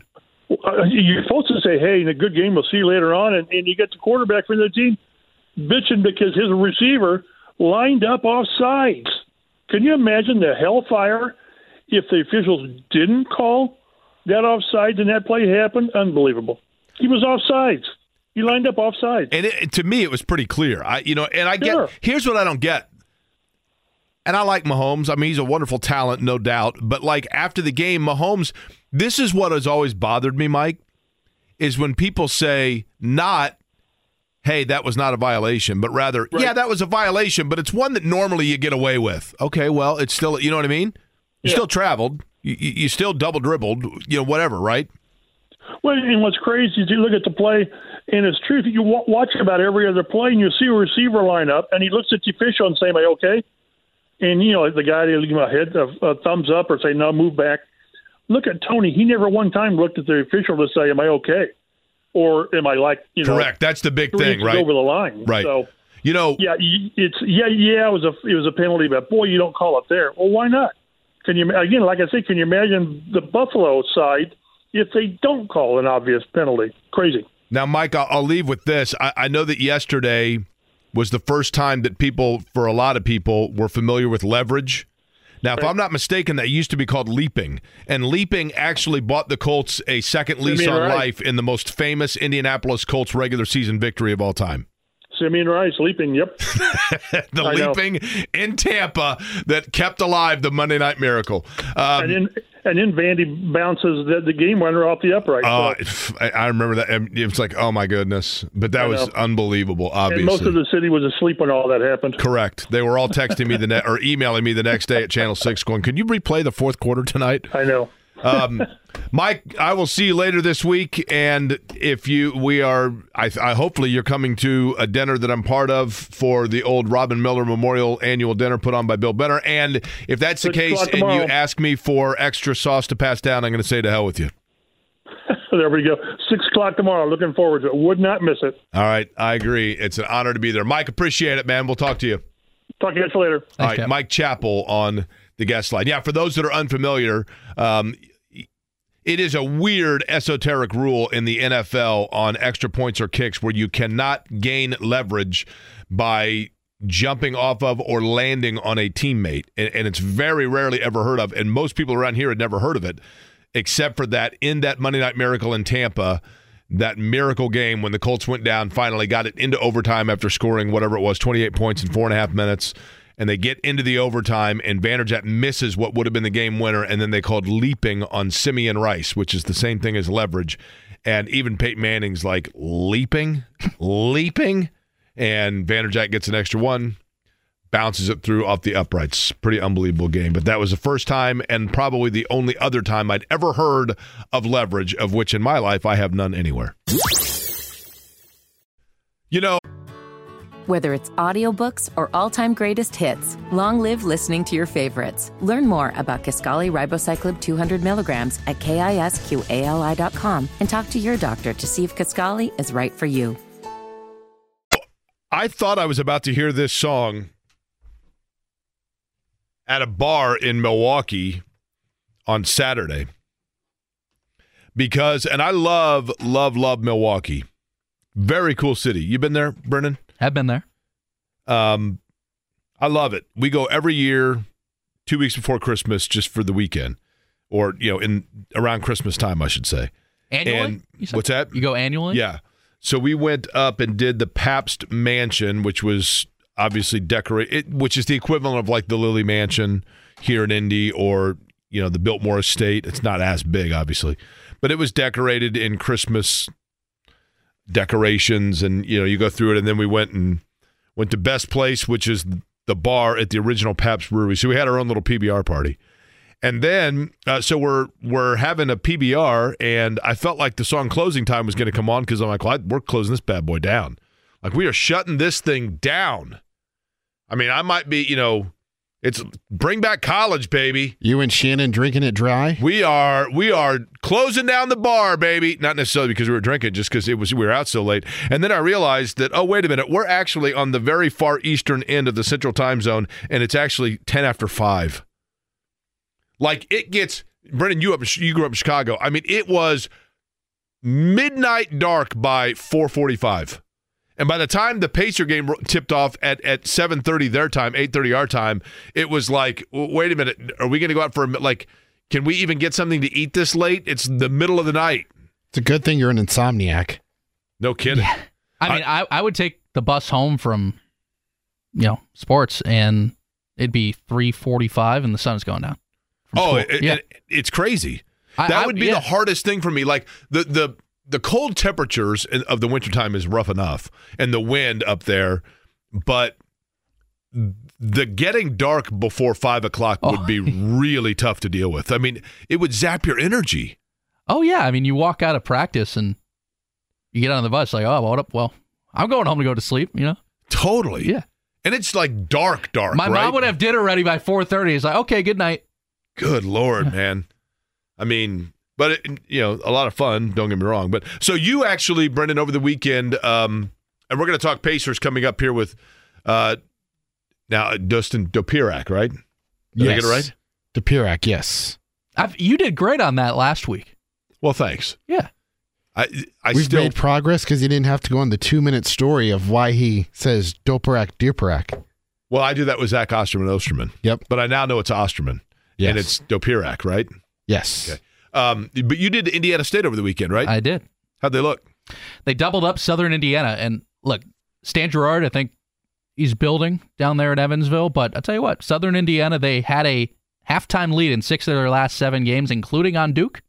And Indiana State doubled them up. So they look I good. mean, Indiana State, he's, what year is that there for him? Third year? Third year for Josh Schertz. And and when when he was hired, you know, it was like, wait a minute, it was kind of an out of left field hire, absolutely. So Division two, Lincoln Memorial. And I'll tell you what, I mean, so far it looks like a, a huge hire, right? We, I'd like yeah. to see more people going out there to see their games because I think they're going to be pretty good. And certainly, and the thing about that league that they're in is it just is really well coached. There's a it lot is. of good coaches in that league, right? Well, and plus the team. I mean, Ryan Conwell started at Pike, right? I mean, um, Isaiah Swope went to Castle, so I mean, there's some Indi- Indiana guys on that team, and man, they can score. I mean, defensively they got to get better, but I mean, they can they can blow the doors off when it comes to offense. And you know what? They go to Michigan State at the end of this month. If they beat Michigan State, they're going to be a ranked team. The um the Pacer game against the Lakers.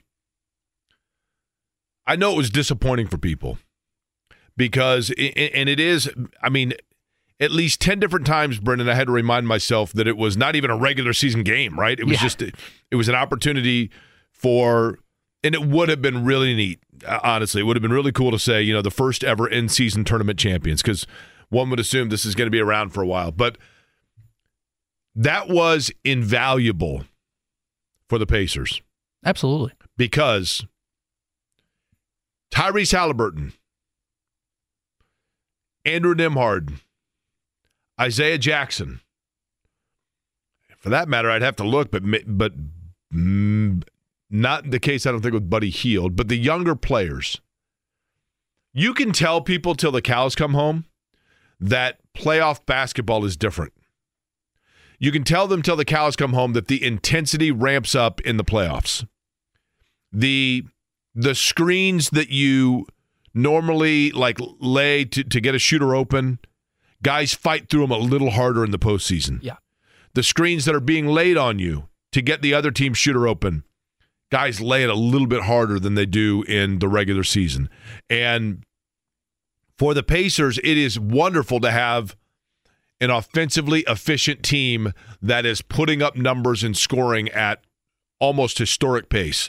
It is fabulous, it's exciting, it's fun, and it's captivated this town. But in the end, it also is vulnerable. And the fact that, A, if you have an off shooting night, you need to then be able to limit what the other team is doing. And if you aren't guarding, then you're.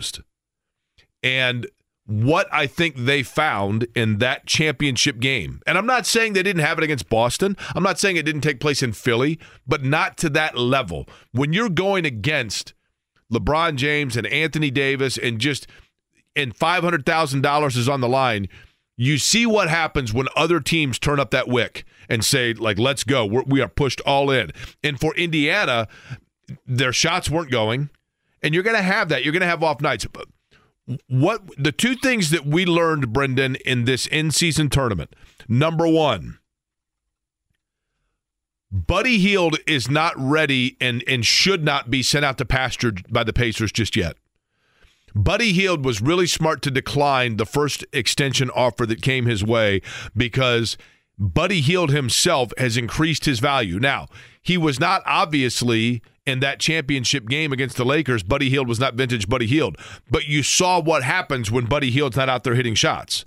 It kind of colla- you know, it, it, it took pressure and put it onto Halliburton defensively. Halliburton was guarded in a much more intense level than we have seen throughout the course of the regular season, and you didn't have necessarily the auxiliary pieces that were able to pull off of him, which is why they went to TJ McConnell on the floor to get the ball away from Halliburton to allow him to facilitate to try to get himself open so that when he was coming down with the ball in his hands, he's not getting doubled right away. So they tried to facilitate that and but they just weren't able to hit shots number 1, but you can't you can tell players all you want that things are different in the postseason. And oftentimes they don't find that out until they have their initial experience and get their feet wet in the offseason. And by then it's too late because you're down 3 1, right? Yeah, exactly.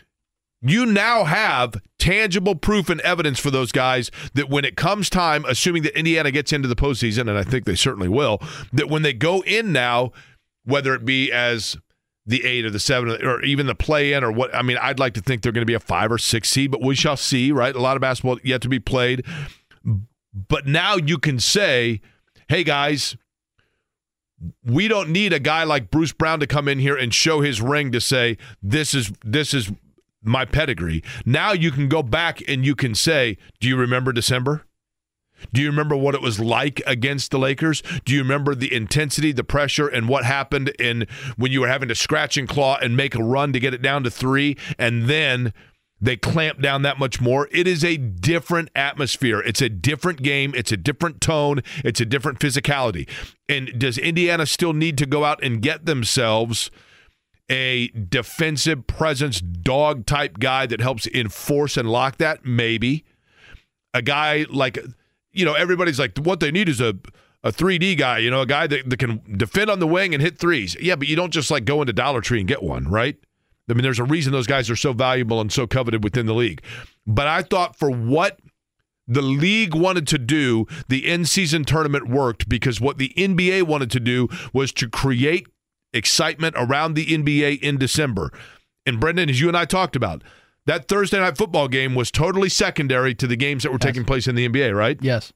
And then the other thing for Indiana that you wanted to do was to learn about who you were and what needs to be done to for when it's big boy time. And now all of a sudden the young players were able to see what big time big boy time basketball is all about and and learn from it. And the the, the, the skill set is there. The talent is there. Now it's just a matter of the understanding there we go Whether it's audiobooks or all-time greatest hits, long live listening to your favorites. Learn more about Kisqali Ribociclib 200 milligrams at kisqali.com and talk to your doctor to see if Kaskali is right for you.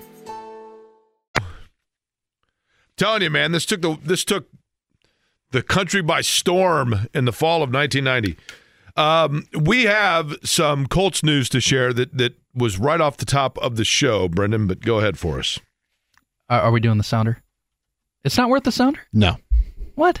no, That that's that's a shame. no. Uh, the Colts have signed once again. Blast from the past. Left tackle Jared Veldheer, who people forget played in the playoff game against the Buffalo Bills when Philip Rivers was the Indianapolis Colts quarterback. Now, here's the thing: he had retired, right, Multiple times. and he again has come out of retirement He is for the Colts. uh, how old is he? Thirty six. Let's guess the college. One of my favorite games Oh to yes, play. I like playing that game. You go first with the college, Brendan. Uh, well, I I feel like I'm running the contest. You know. Eddie, what college? Uh, I only know this because Oh, you know it. UND played them a handful of times in my heyday. Back Grand at- Valley State. No. Darn it. It's a good guess. He's from Grand Rapids. Oh, he is. hmm So that was a really good Great guess, right? guess. A great guess. Their mascot is also a mascot of an NFL team. Really? His college mascot is? Oh yeah, it is. Uh, Michigan Tech. That's a hockey school. Well, they do they have a football program? I don't think so. It's too cold. I don't know. Yeah. Michigan Tech. Saginaw football. Valley. Another good guess. Okay, the answer is Eddie. Hillsdale. Oh yeah. Do you want to guess, guess what their mascot is? Um, Michigan Tech does have a football team. That's the Huskies. remarkable. I'm going to say Hillsdale's the Patriots. No, No. Saints. I'll give you a hint. Arnold Schwarzenegger. Um, the Terminators. Did you ever see? No. Do you want me to tell you? Um, the Twins. They play Thursday night. That's funny. What's that? They play Thursday night. Uh, I, I have no idea. The Chargers. Did you ever see the clip Gotcha. of Arnold Schwarzenegger when he was governing? Go And Chargers. now go Chargers, go.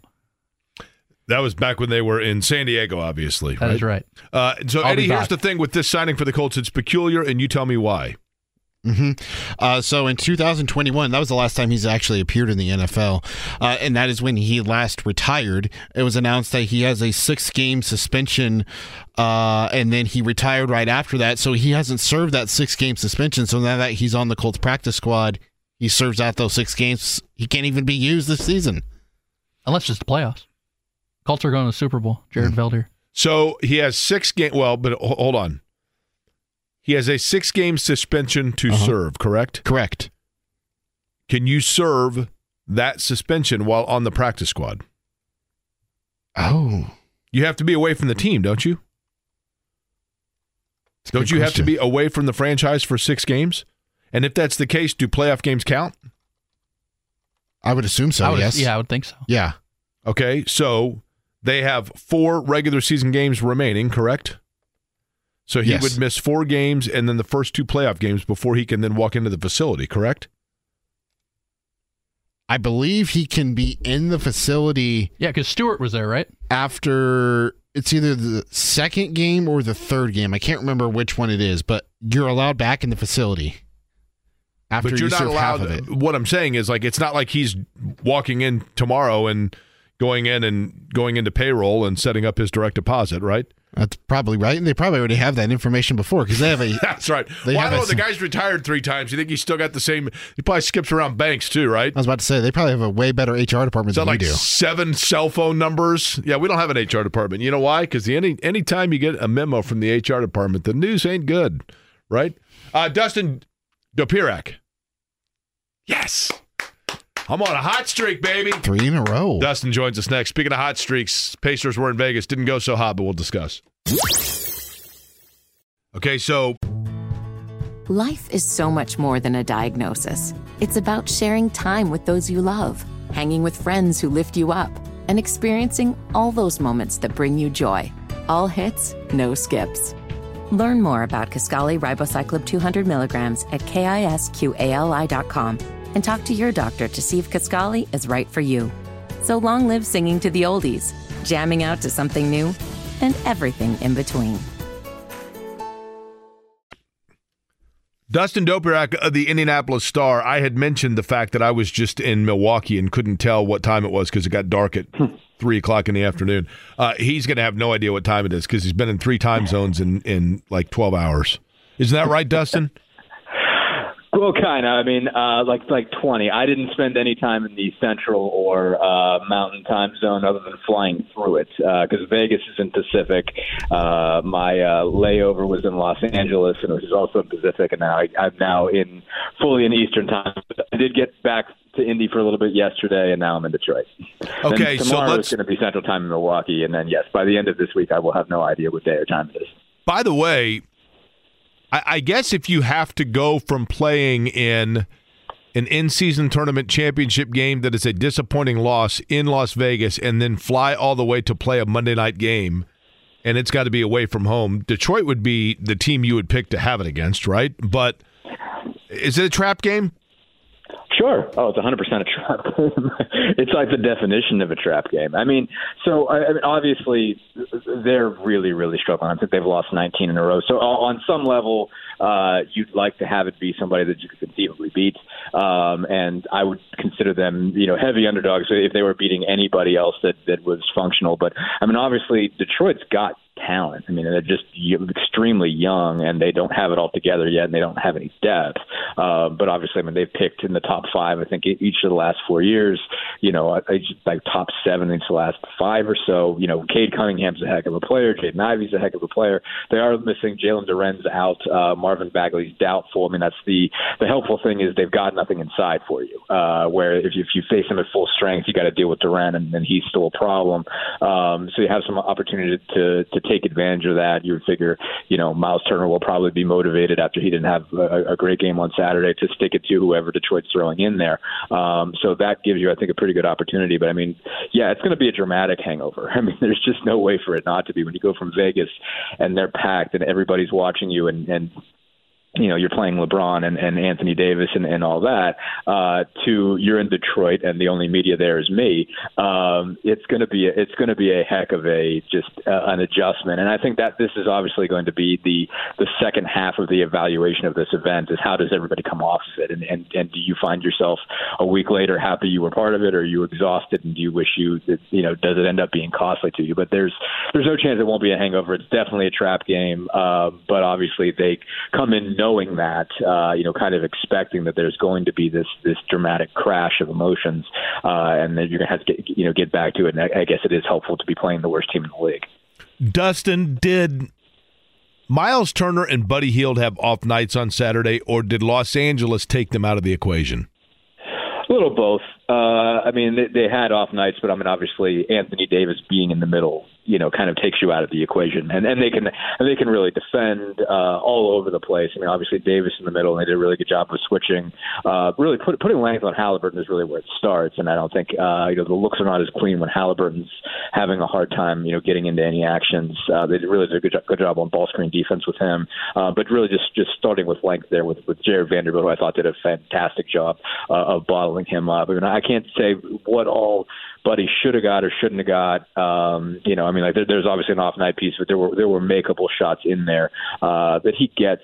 You know, forty percent of the time, and that's that's what makes him one of the greatest shooters ever. Is that you know he's hitting those forty percent, but he's not hitting them every single time. Um, but no, I mean, they obviously knew that Buddy can shoot. They obviously went into that aware of that. I mean, the franchise has been watching these guys for years. Certainly, there's been so many trade rumors uh, involving those two going to the Lakers, so they knew what they were in for. Uh, and you know, they they you know made sure there was a defense there to stop what they want to do. I had said earlier, Dustin, and I want kind of the post game locker room tenor, if you will, as to whether or not this was even brought up, discussed, whatever else. The real value, and I realize that Saturday night while the Lakers are out there and there's confetti falling and there's trophies and interviews and everything else, it was hard to grasp this if you were a Pacer player. But the real value in the in season tournament for Indiana was it gave players on a team that wouldn't normally have the experience to understand it until they're there the tangible evidence that the elevation of play and in particular the elevation of defensive intensity against you goes up you know it's just big time in the postseason. And you saw it on saturday.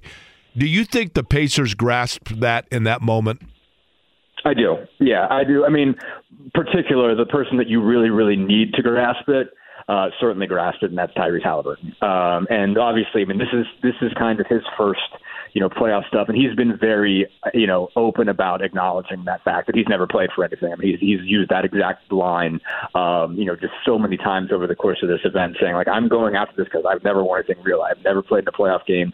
You know, I am trying to get this out of that. Like, this is my intent. And you know, then he was asked about it afterwards. Like, I, I need to learn something. I need, I need to take something out of this. I noticed, you know, what they did, the amount of length, the amount of bodies that they were deal- throwing at me, and uh, you know, I got to really get used to that. I mean, he's obviously always the focal point of the scouting report. But I think he, I don't, I, don't, I wouldn't go so far as to say he was taken aback, but it was just like, wow, there's a lot of length coming at me, and they're they're throwing a guy who's what Vanderbilt's what six eight six nine uh, on the primary assignment, and they're bringing you know making sure they've got long bodies on switches at every point in time. And obviously, there's just the simple fact that when you're running a one five ball screen against the uh, the Lakers, the guy on the other side of that is Anthony Davis, and he's as good as there is when he really wants to be uh, at taking you out of that. You know, with Bam the Adebayo being one of the other ones who, who he's you know who's always who also has been a problem uh, for Halliburton in the past. So, so it was definitely he was certainly aware and, and brought that up himself. Of you know I, I need to you know be aware that this is how it's going to be. Uh, if we get to the playoffs, they're going to throw all kinds of things at me, and and he knows that generally. And, and Halliburton again is as smart of a basketball mind as there is, especially for a 23 year old guy. But uh, he certainly knew that. I think the other guys uh, that we had a chance to talk to certainly knew that. I mean they they cleared out pretty fast, and we mostly got guys at the podium. But you know Aaron Nesmith was aware of that as well. That this is a different, uh, you know, level of intensity, um, and they all, I think, had a sense that this this was something that you can take with you and say, you know, this is what it's going to look like if you get to April and get to May and you're still standing. Uh, this is how teams are going to come at you. This is what the intensity is going to be like. This is what the you know change in, in defensive strategy is going to be like. It's just not going to be exactly like what it is uh, for most of the rest of the year. Hey, Dustin, it's Brendan. And even though the Pacers get out rebounded by 25, I know AD had a big role in that. But how much does Jalen Smith being on the floor, if he was, change, if anything? I mean, it, it, it matters. It, it definitely would have mattered. I don't know if it wins them the game or not. I don't know if I go that far, certainly, but you know, I mean, they they definitely notice uh, his absence. I mean, he's he's been rebounding the ball fantastically well. I mean, I think he's still uh, per 36. I think he's he's their their best rebounder. I think he's he's still above uh, you know Miles Turner's average, if I'm not mistaken. If you're looking at per 36 minutes, um, so per minute basically. But I mean, that's you you see the list of it being per 36, and so uh, you know that that makes a difference. I mean, it, he is a, he he is he has played very strong and physical this season. He's an excellent rebounder. He's a pretty good shot blocker. He's another just big body that you can throw in there. Um, you know, you go, you know, Isaiah Jackson's a really athletic guy, and he's been, you know, productive uh, defending and rebounding. So I, I, there's no, you know, you shouldn't diminish what he has brought as a backup center uh, at all. But having it matters to have the third body too, um, just to have a number of fouls, especially when guys are coming at you as the Lakers were and, and as the Bucks were, and when you're dealing with these bigger front courts, uh, you know, and guys that are really good at, drawing fouls. Um, you know, basically having the third guy uh, is really really helpful regardless of who he is. Because when you get deeper and you've got to throw Toppin to take in whatever minutes uh, are left, if you've got to take uh, you know Turner and Jackson on the floor to make off the floor to make sure they don't foul out. Um, you know, Toppin's been fine, I think, uh, overall, but you know, you'd, you'd rather have somebody like Jalen Smith taking out those minutes uh, at the five or Jackson really being the third guy uh, than you would otherwise. And he's, I mean, obviously Jalen's been shooting the ball absurdly well. I mean, I think he's still at, you know, right around 70%, I think, uh, you know, field goal percentage and right around, maybe like right around two thirds of his threes. He's not taking a ton of them, but he's hitting the one he gets.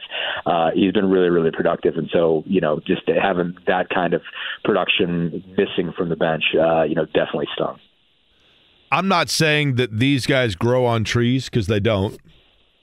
But if if you were able to snap your fingers for this team, Dustin, and get the Pacers the player they most need, would it be a long armed like six seven defending wing, or would it be a brute, muscular, low post like four or five combo guy that quite frankly is just kind of a badass underneath? The first one. Uh, the first one. I mean, they need they need perimeter defense. It's got to be somebody that can defend on the perimeter. Uh, the second thing's fine too. Don't get me wrong. I mean, they they they could use one, but I mean, they had a big, wide-bodied guy in Daniel who never played. Um, and so, you know, basically got into one game all year. Obviously, they're trying to play fast with this. They're committed uh, to that style, and they need someone who's going to run. Um, and and they could use someone who's also athletic and and you know badass as you mentioned. But um, most importantly, they they need a guy who's a big long wing. I mean, they need someone who's also physical in that mold. I mean, they could use a, a really strong physical four man who can run and score and defend, you know, reasonably well one through four and, and, and be able to defend the first or second best player uh, on the perimeter. I mean, they, they need somebody like that. I mean, obviously that's why they're looking at, you know, you presume that they're in the Anunoby or Pascal Siakam, you know, uh, conversation that, that if, if one of those two guys get moved, the Pacers are at least going to have inquired uh, and inquired frequently uh, about those two. So, so guys like that, I mean, there, there are a bunch of those that were sort of presumed to be on the market that didn't go anywhere uh, in the off season. Jerami Grant being one of them. Um, but yeah, if you were to snap your fingers and look for someone like that, it's someone like that. I think they still need um, that they could use a, a guy who uh, functions as kind of the, the number two perimeter scoring option, and if they could get, get that be get that be a guy who's a longer, you know, power forward type who can really defend. I, I think that's the that's the prototype that you would want to put, put along with this group right now. Dustin, the the guy that I'm like I flip flop on, admittedly. I, I I can't make up my mind. Okay? Let me mm-hmm. let me explain to you a player. You tell me which player it is, okay? Sure. There is a player for the Pacers that on Monday, Wednesday, and Friday, I'm convinced he is a cornerstone build around piece. On Tuesday and Thursday, I'm convinced we've seen his ceiling, but others might not have. So he is a piece you can use in trade negotiations for leverage. Who am I talking about? You're talking about Bennedict Mathurin. Hundred percent. I. and, and, here's the thing: like that game against the Lakers, you know, he, he showed a little bit of that dog that he has in him, where he's not mm-hmm. afraid of people. But I feel like his outside shot has not been consistent enough, and his defense has not elevated to the level where they'd like it to be. I, I don't know this, but I just it, it feels that way, and that he could be a piece. You don't want to move on him too early, but do they have a good idea who he is? What do you think? Uh, I mean, I think that's that's just the, the tough call about it. Is you're you're constantly concerned when you're looking at him and it's like, okay, but what if I'm wrong and he's Kobe Bryant? You know, like, and, and obviously that's overplaying, and I'm not saying that he is or is, is even going to be, you know, close to that. But like, what if I'm wrong and he's an All NBA wing in like three years, and I passed, you know, and and I passed him up and I traded him away? I think that's the thing that, that you keep thinking about. And obviously, like you said, I mean, the, I mean, what's he shooting? Like 32% from three point range, somewhere in that line. Uh, might be worse than that today. I mean, um, it's just you know you're just like okay, like the, the three doesn't go down consistently. You know, in it, he's a weird fit you know, with Halliburton the way that they play because I mean they play so fast and it's like he's sort of at his best when he gets to like really kind of set somebody up, uh, you know, and kind of take his time, you know, just and, and get in an isolation situation and really cook somebody up uh, on the perimeter. And it's like the way the the speed with which they move, you're like, okay, like these two, does this make any sense? Because it's just like Halliburton is moving the ball so fast. It's like he's almost like at his best, like accelerated with guys who don't need to have the ball very much in terms of time. It's just get you know guys like Buddy who just need to just have the ball in their hand and shoot it. Um, and so like those two, you know, he and Hield have been just phenomenally effective together, and it's in part because Buddy just runs around, creates gravity. or someone leaves him alone, he can state that three at any point in time. Where Mathurin, he's sort of, you know, he's very very good at getting to the rim and finishing. Um, and so, you know, like, but it sort of, sort of needs that opportunity to kind of jab step at somebody, you know, just mess around with somebody in an isolation situation and get to them eventually, or dribble at a couple guys that get fouled. Um, and it ends up slowing things down for the incredible speed with which they're moving. So it's just like an awkward deal. But I mean, I, I think, I think he's going to be a really good player in the league. You know, I, I still think that's the case. I mean, he's just dogged, determined, driven, and you know just plays with a, a, lot of ferocity. And I think that's certainly going to get him somewhere. And you know, I, I think if you if you do move him, there are still going to be occasions when you regret it. Um, but depending on the return, you might you might not regret it so much. But I, mean, I think he can be a better defender. They certainly want him to be more consistent, and they have seen really good flashes of that. He certainly has the physical capability to be a really good defender. You know, still has to kind of piece some things together in terms of knowing where he's supposed to be. But when he really wants to guard somebody, he really can. Um, and and so I, you know, to, to your point, you're like sometimes you're like, okay, you cannot move that guy, and sometimes you're like, well, maybe you could. Um, but I mean, obviously, the big thing is is that, that he is certainly only usable for something in a major, major return. You're, you're not, um, you know, obviously, if he gets you a, a, a Siakam or something like that, a major All Star, you know, like you're not in the okay, well, he's untouchable phase. I'm not, you know, going after a guy like that with him. I, I think you've reached the point that you say, okay, like I'm, I'm not that afraid of it that I'm afraid of packaging him in with uh, you know somebody else and getting a, an established great player on a team that's that's you know trying to throw away throw guys guys away to rebuild. Um, but you know, you're you're not you're also not rushing to throw him away either. You're you're not trying to um, just you know just abort this mission as much as possible. You still see those moments when you know just the the finishes at the rim are still just you know the athleticism, the skill. I mean, it just stands out that like you're, you're like that's still a really productive player in the NBA. Okay, player number two of Guess That Player. Okay. At mm-hmm. one time, it was thought that this player's primary contribution to the build of the Pacers was he was going to be a piece that was going to be leveraged for other pieces to come in. But as time has gone on, you have realized his value is perhaps higher than was initially thought. And even though you try to kind of stave him out, he shows more and more that he's got to be there. And when he's not, things don't go well. That player is? Um, TJ. Okay, I would agree on TJ McConnell, uh, especially buddy. on the latter part. Um, yeah. I don't think TJ McConnell is going anywhere. I think TJ McConnell will finish his career involved with the Pacers, truth be told. Um, but mm-hmm. I, Buddy Hield was the guy I was going with because I think at the beginning right. of the year we thought, okay, you know, he's an older player, not not old, but uh, for this roster, mm-hmm. he's an older player, right? But and, and, I think he was really smart to turn down the extension offer because he is started even that game. He doesn't have a great game, and you realize that it's really hard for them to win when he's not out there having a great game. Yeah, yeah, no, I mean it's that's 100 percent true. Yeah, so I mean basically I was thinking Buddy most of the time, and I sort of leaned TJ towards the end. Um, but no, I mean he he definitely no doubt about it. I mean, he's absolutely made, uh, you know, shown off, I think, his value. And, and he's not even necessarily having as good of a year as he had last year, but you're just reminded just what how good the fit is uh, with Halliburton. Um, one, because I mean the chemistry is really, really good, but it's just in terms of just how the the, the floor is spaced when Buddy's out there, what it allows Halliburton to do, um, and just how much it opens up the middle of the floor. You know, just how much it creates space. Um, and so even if you're going to you know contribute a lot of uh, bodies to Halliburton, if Buddy's on, you're going to get burned by that. Um, if if you're you know just daring to sink somebody off of him, um, it, it just you know it, it creates a problem for you. And so he's still. I mean, I think he. I'm looking at his basketball reference page, and he's down to 38.8 percent from three, where he was 42.5 before. Um, but it's still you know a guy that's just could just can knock them down. And he's had stretches, I think, in the season where he's really been lights out. Um, and so yeah, no, it he just makes a huge difference. And, and having a shooter of that caliber that you compare next to Halliburton is such a big deal. Um, and just it it just the those two pieces just work phenomenally well together. And so yeah, they're gonna they would be uh, it would if they do decide to move him, uh, if they were to decide to say okay, well the only way that you're going to get something is to give up something, and you got to give up Buddy because you're down to one more year on his contract, and you don't know if you can resign him. Um, you know, like they're going to have to get a big return and they're going to have to get a shooter because I mean, I think it's just it, it to make this whole thing work, you have to have a guy who can really, really shoot threes. And they've got good shooters other than Buddy, but they don't have a great one other than Buddy.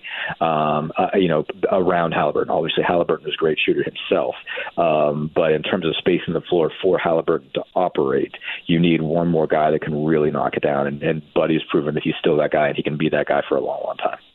Dustin, my last question on the in season tournament stuff is just after soaking it all in and digesting it, whether it's on the court, travel, coverage, whatever, anything on your mind that you would change?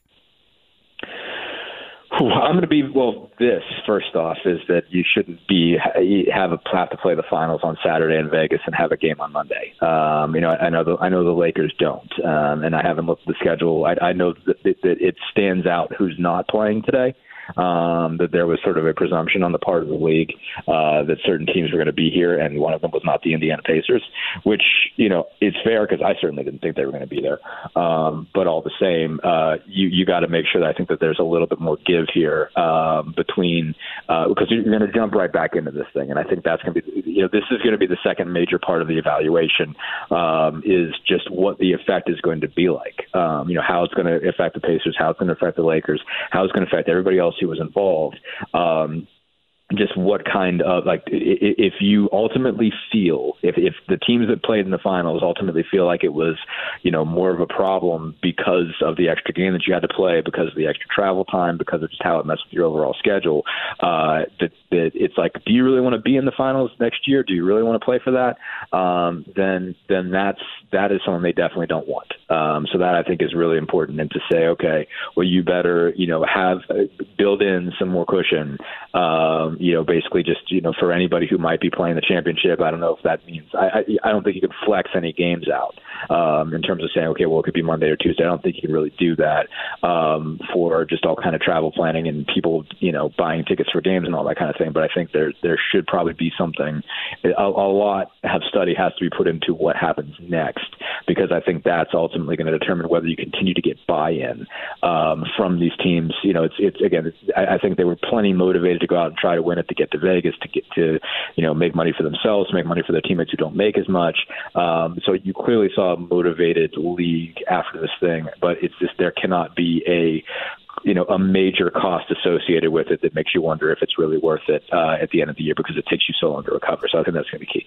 Other than that, I mean, I imagine there will be something people probably won't like. Um, the fact that point differential was a part of uh, the you know tiebreakers for group play. I imagine they'll change that because uh, there probably was going to be enough complaining about that.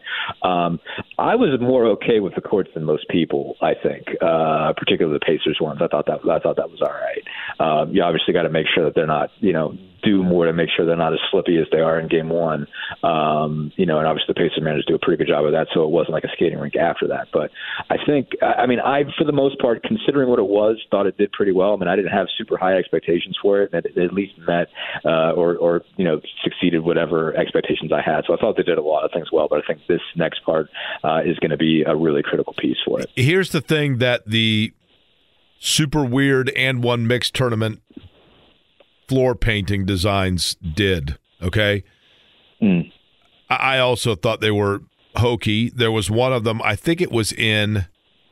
It was one oh, it was in Atlanta. The Atlanta floor was like this weird light blue where if you were watching on TV, it was like watching a 1978 Atari basketball game where like the little electronic that, guys yeah. just disappeared at times. Mm-hmm. It, um, but if now that we've gone through it, and now that the sports fans of the United States have gone through the in season tournament, you're walking through a bar on a Saturday night and it's a close game and you look you just happen to look up at the TV, you instantly know it's a tournament game now. And you're like, "Oh, wait a minute. Yeah. Like that's a one-point game." You walk past the TV and it's a one-point game with 2 minutes to go between the Suns and the Blazers and you live in Wichita, you're like, "Yeah, okay." But you walk Hmm. past now and you go, "Oh, wait, it's one of those tournament games. That's kind of cool." It's you know, Yeah. it's like watching the first round of the NCAA tournament, right? And I know Halliburton said, "Look, this isn't the NCAA tournament because guys aren't graduating. Like we got to play again in two days." But Right. I, I think Dustin, I have to remind myself a lot of times that the the target audience that it's going after at times is not necessarily like the three of us, right? Because we watch the games anyway. So in that regard, I get it. Um, Yeah. I- you know, I, agree. thought it was cool. I guess the better question would be this: there was a there was seemingly a lot of hype, especially in Indianapolis. There was a lot of excitement. Was the rest of the country excited about it? Were there people in Chicago that were like, "Hey, man, the the finals of the in season tournament tonight's on ABC between the Pacers and the Lakers," and would it have had the same generating buzz amongst talking heads had it been the Pacers and Sacramento? Mm.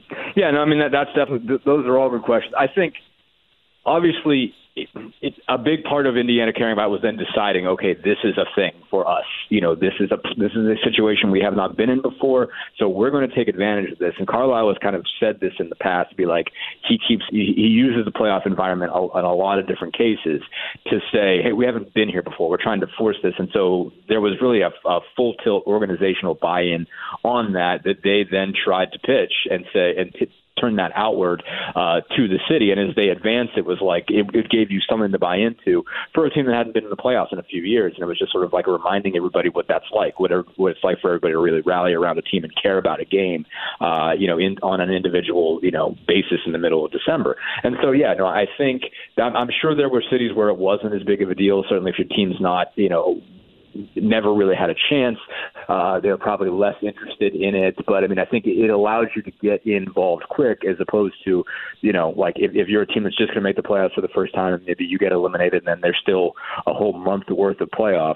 Um, you know how bought in are you? Um, but it's like I think this event because it was so short, so quick, it allowed people to kind of get invested in on, on a short scale, like you do at the NCAA tournament. I think. I mean, I brought that up as a question for those guys um, in general, and as you mentioned, you know, nobody's graduating, and he, he used a word that they did not put uh, in the uh, in the transcript for that. But like, you know, uh, uh, but that was I think the similar piece of it was being able to to you know narrow it down to one game and get everybody focused for a day. Uh, you know, kind of like you do in the tournament. And so, yeah, I, I think I'm sure there were places where it didn't really resonate.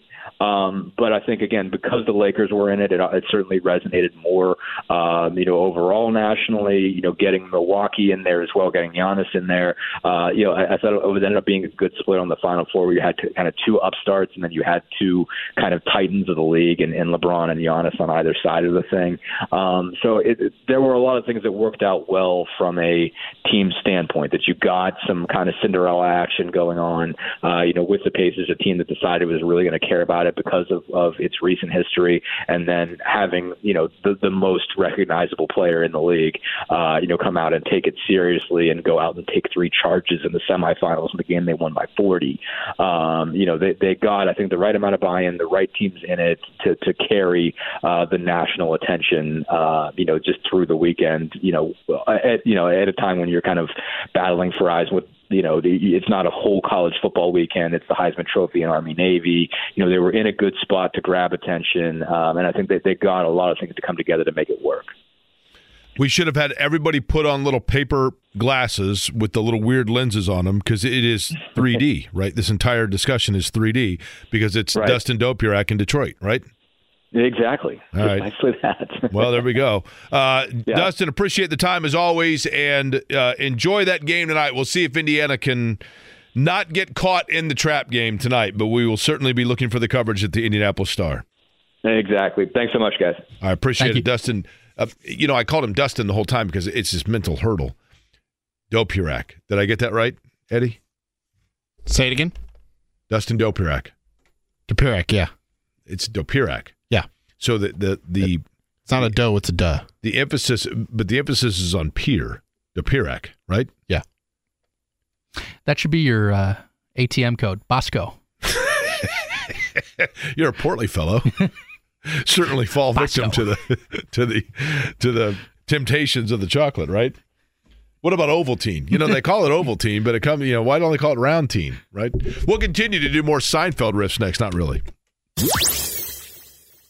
So it was a total Whether it's audiobooks or all-time greatest hits, long live listening to your favorites. Learn more about Kisqali Ribociclib 200 milligrams at kisqali.com and talk to your doctor to see if Kisqali is right for you. total, I think this is a JMV term, craptacular weekend of sports, right? You had now, You're stealing his thunder. so let's but let's focus on the positives. The things Did you guys ever play that that college drinking game called categories?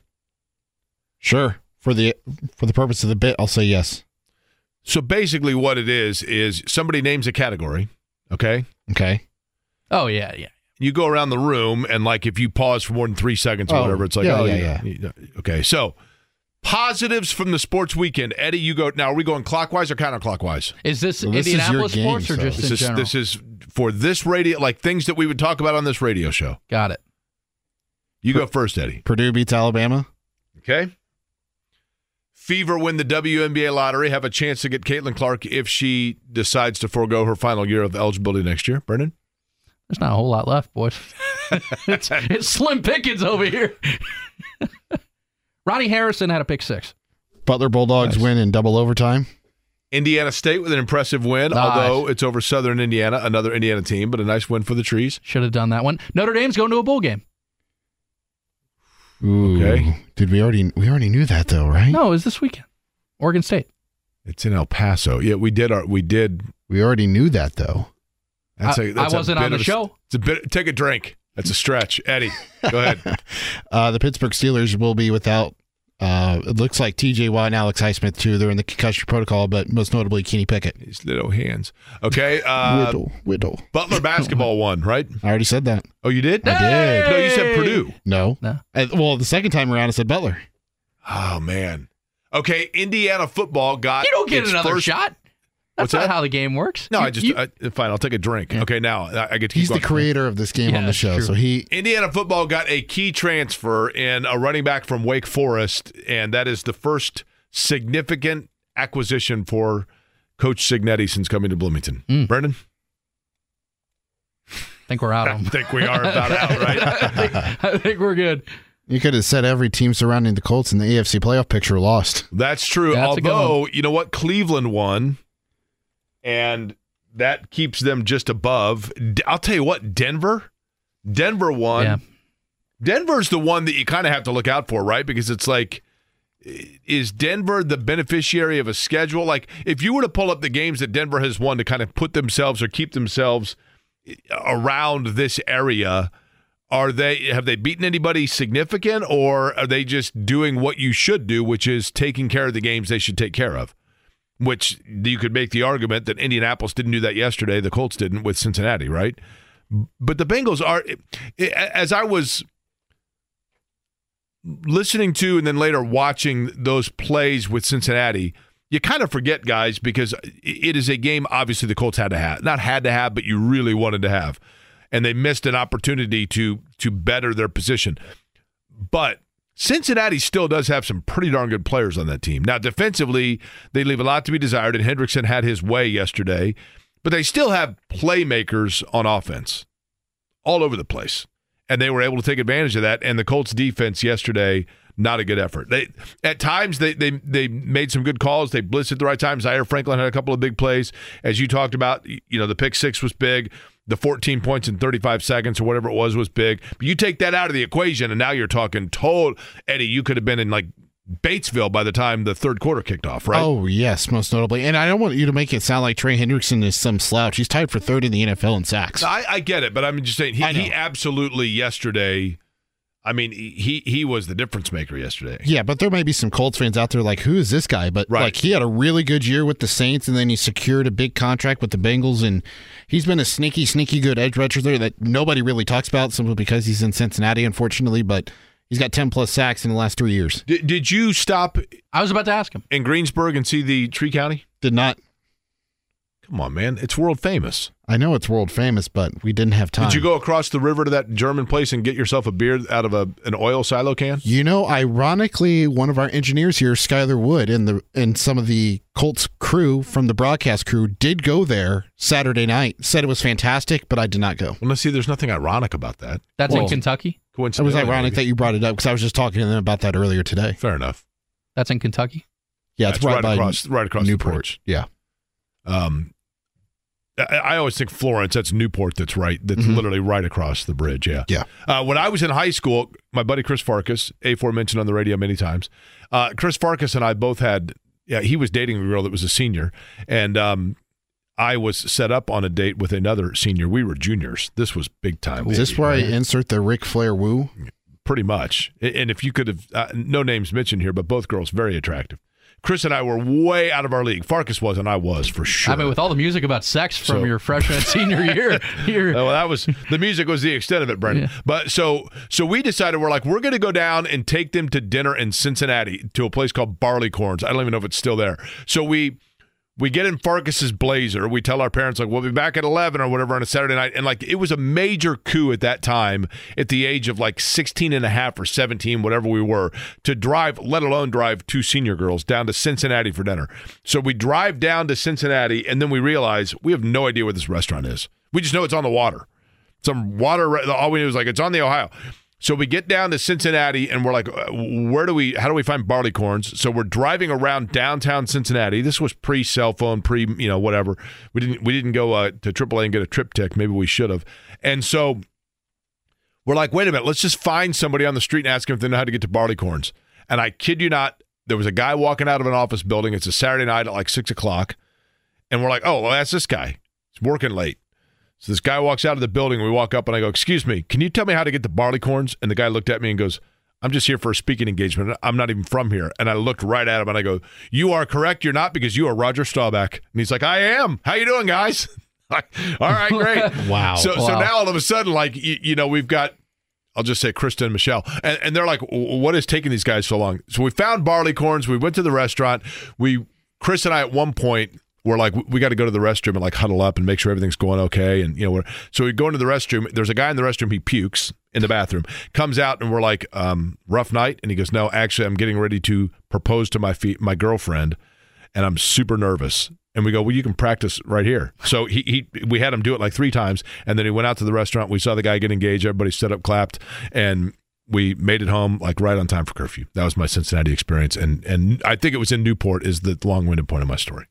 But I met Roger Staubach, so that was cool. right? That is That was one cool. of the more odd stories I've ever gotten from you. ever Literally- received or literally, listened he to. said, "I don't know. I'm just here for a speaking engagement." I'm for, and I said, "You are exactly right. You're not from here because you're Roger Staubach." He- and you didn't realize it when Yeah, you first saw him? He could not have been more kind to us, but then uh, we found out why he was called Roger the Dodger very quickly after, where he's like, "All right, guys, thanks, I got to go," and that was it. That was the entire extent of it. But it was fun. By the way, glad to see that you made it back safely from your chick from Milwaukee with uh, some spotted cow for me. I was by the way. wondering how long it was going to take you to thank me for my generosity because I went to Woodman's, which is in Kenosha. It's I the love world's Woodman's. largest and Oh. greatest grocery store. greatest grocery store. You know, if it had gotten back to me, that was going to be the thing I was going to say. That should be the thing you're going to drink, right? That's Uh, right. Woodman's, by the way, the grocery it's a grocery store in Kenosha, oh, Wisconsin. it's more than a store. it's It's an massive. experience. The, the the liquor store, it's better than Buc-ee's. It's a Yeah. better experience than going to Buc-ee's. it's IKEA. the, the the the beer Well, section alone is the Swedish. size of like total wine. I mean, it's Well, you get it. massive, right? Yeah. It is like IKEA for groceries, but it's inexpensive. I was Yes. behind some lady that literally bought uh, a fourth of Kenosha, and, and she wrote a check. By the way, Yes. when's the last? I'm behind somebody that wrote a check.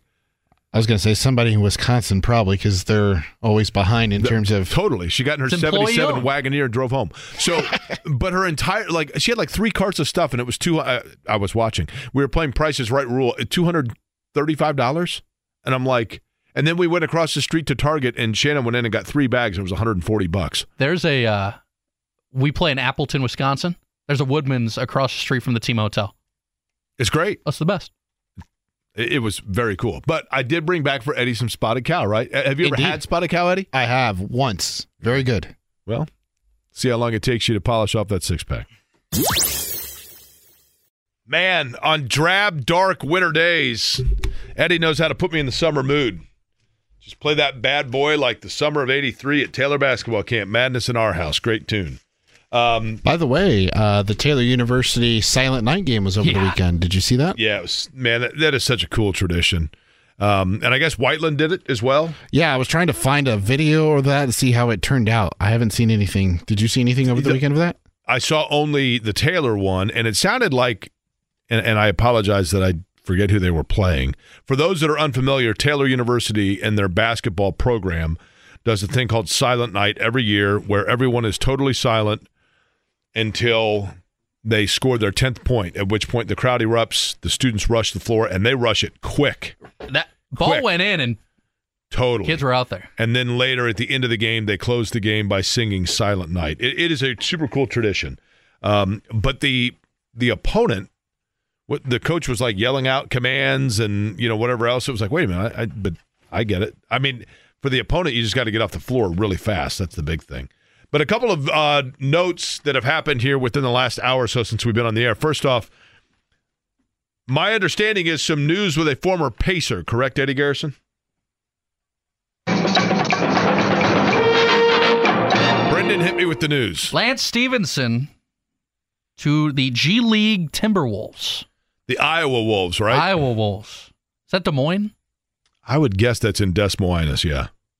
They, the Where the S's are silent. That's right. They have a um, they actually have a cool arena there. I think it's Ford Arena, maybe. Okay. that they have there. Also, by the way, Purdue has landed Corey Stewart, 6'6", 305 pound tackle, uh, native of Nashville, Tennessee, joins the Boilers after playing for Ball State. JMV has walked in. Looks like he's freezing. That was Milwaukee. It's great.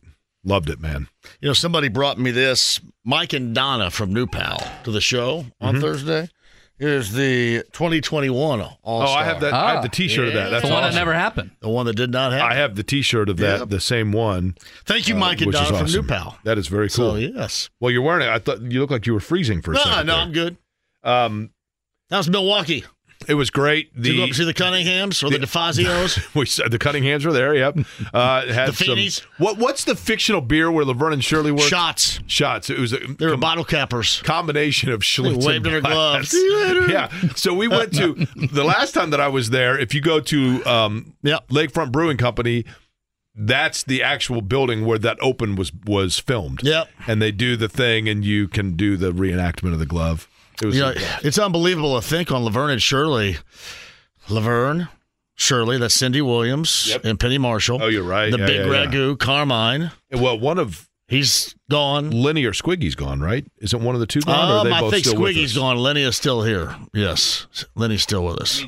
th- you know, it's also odd to think, John, when those shows were out, they were 30. supposed to be of life in the 50s, right? Yeah, and I mean, they're now 50 years old, and Right. you know what I mean? They were showing something that was from 20 years prior. those are good shows based in Milwaukee, though. Oh. So You know what else was based in Milwaukee? Started predominantly was based in Madison, but at one point there was a conversation they were going to move to Milwaukee. Leave it to Beaver. No, really? Yeah, they were in Wisconsin also.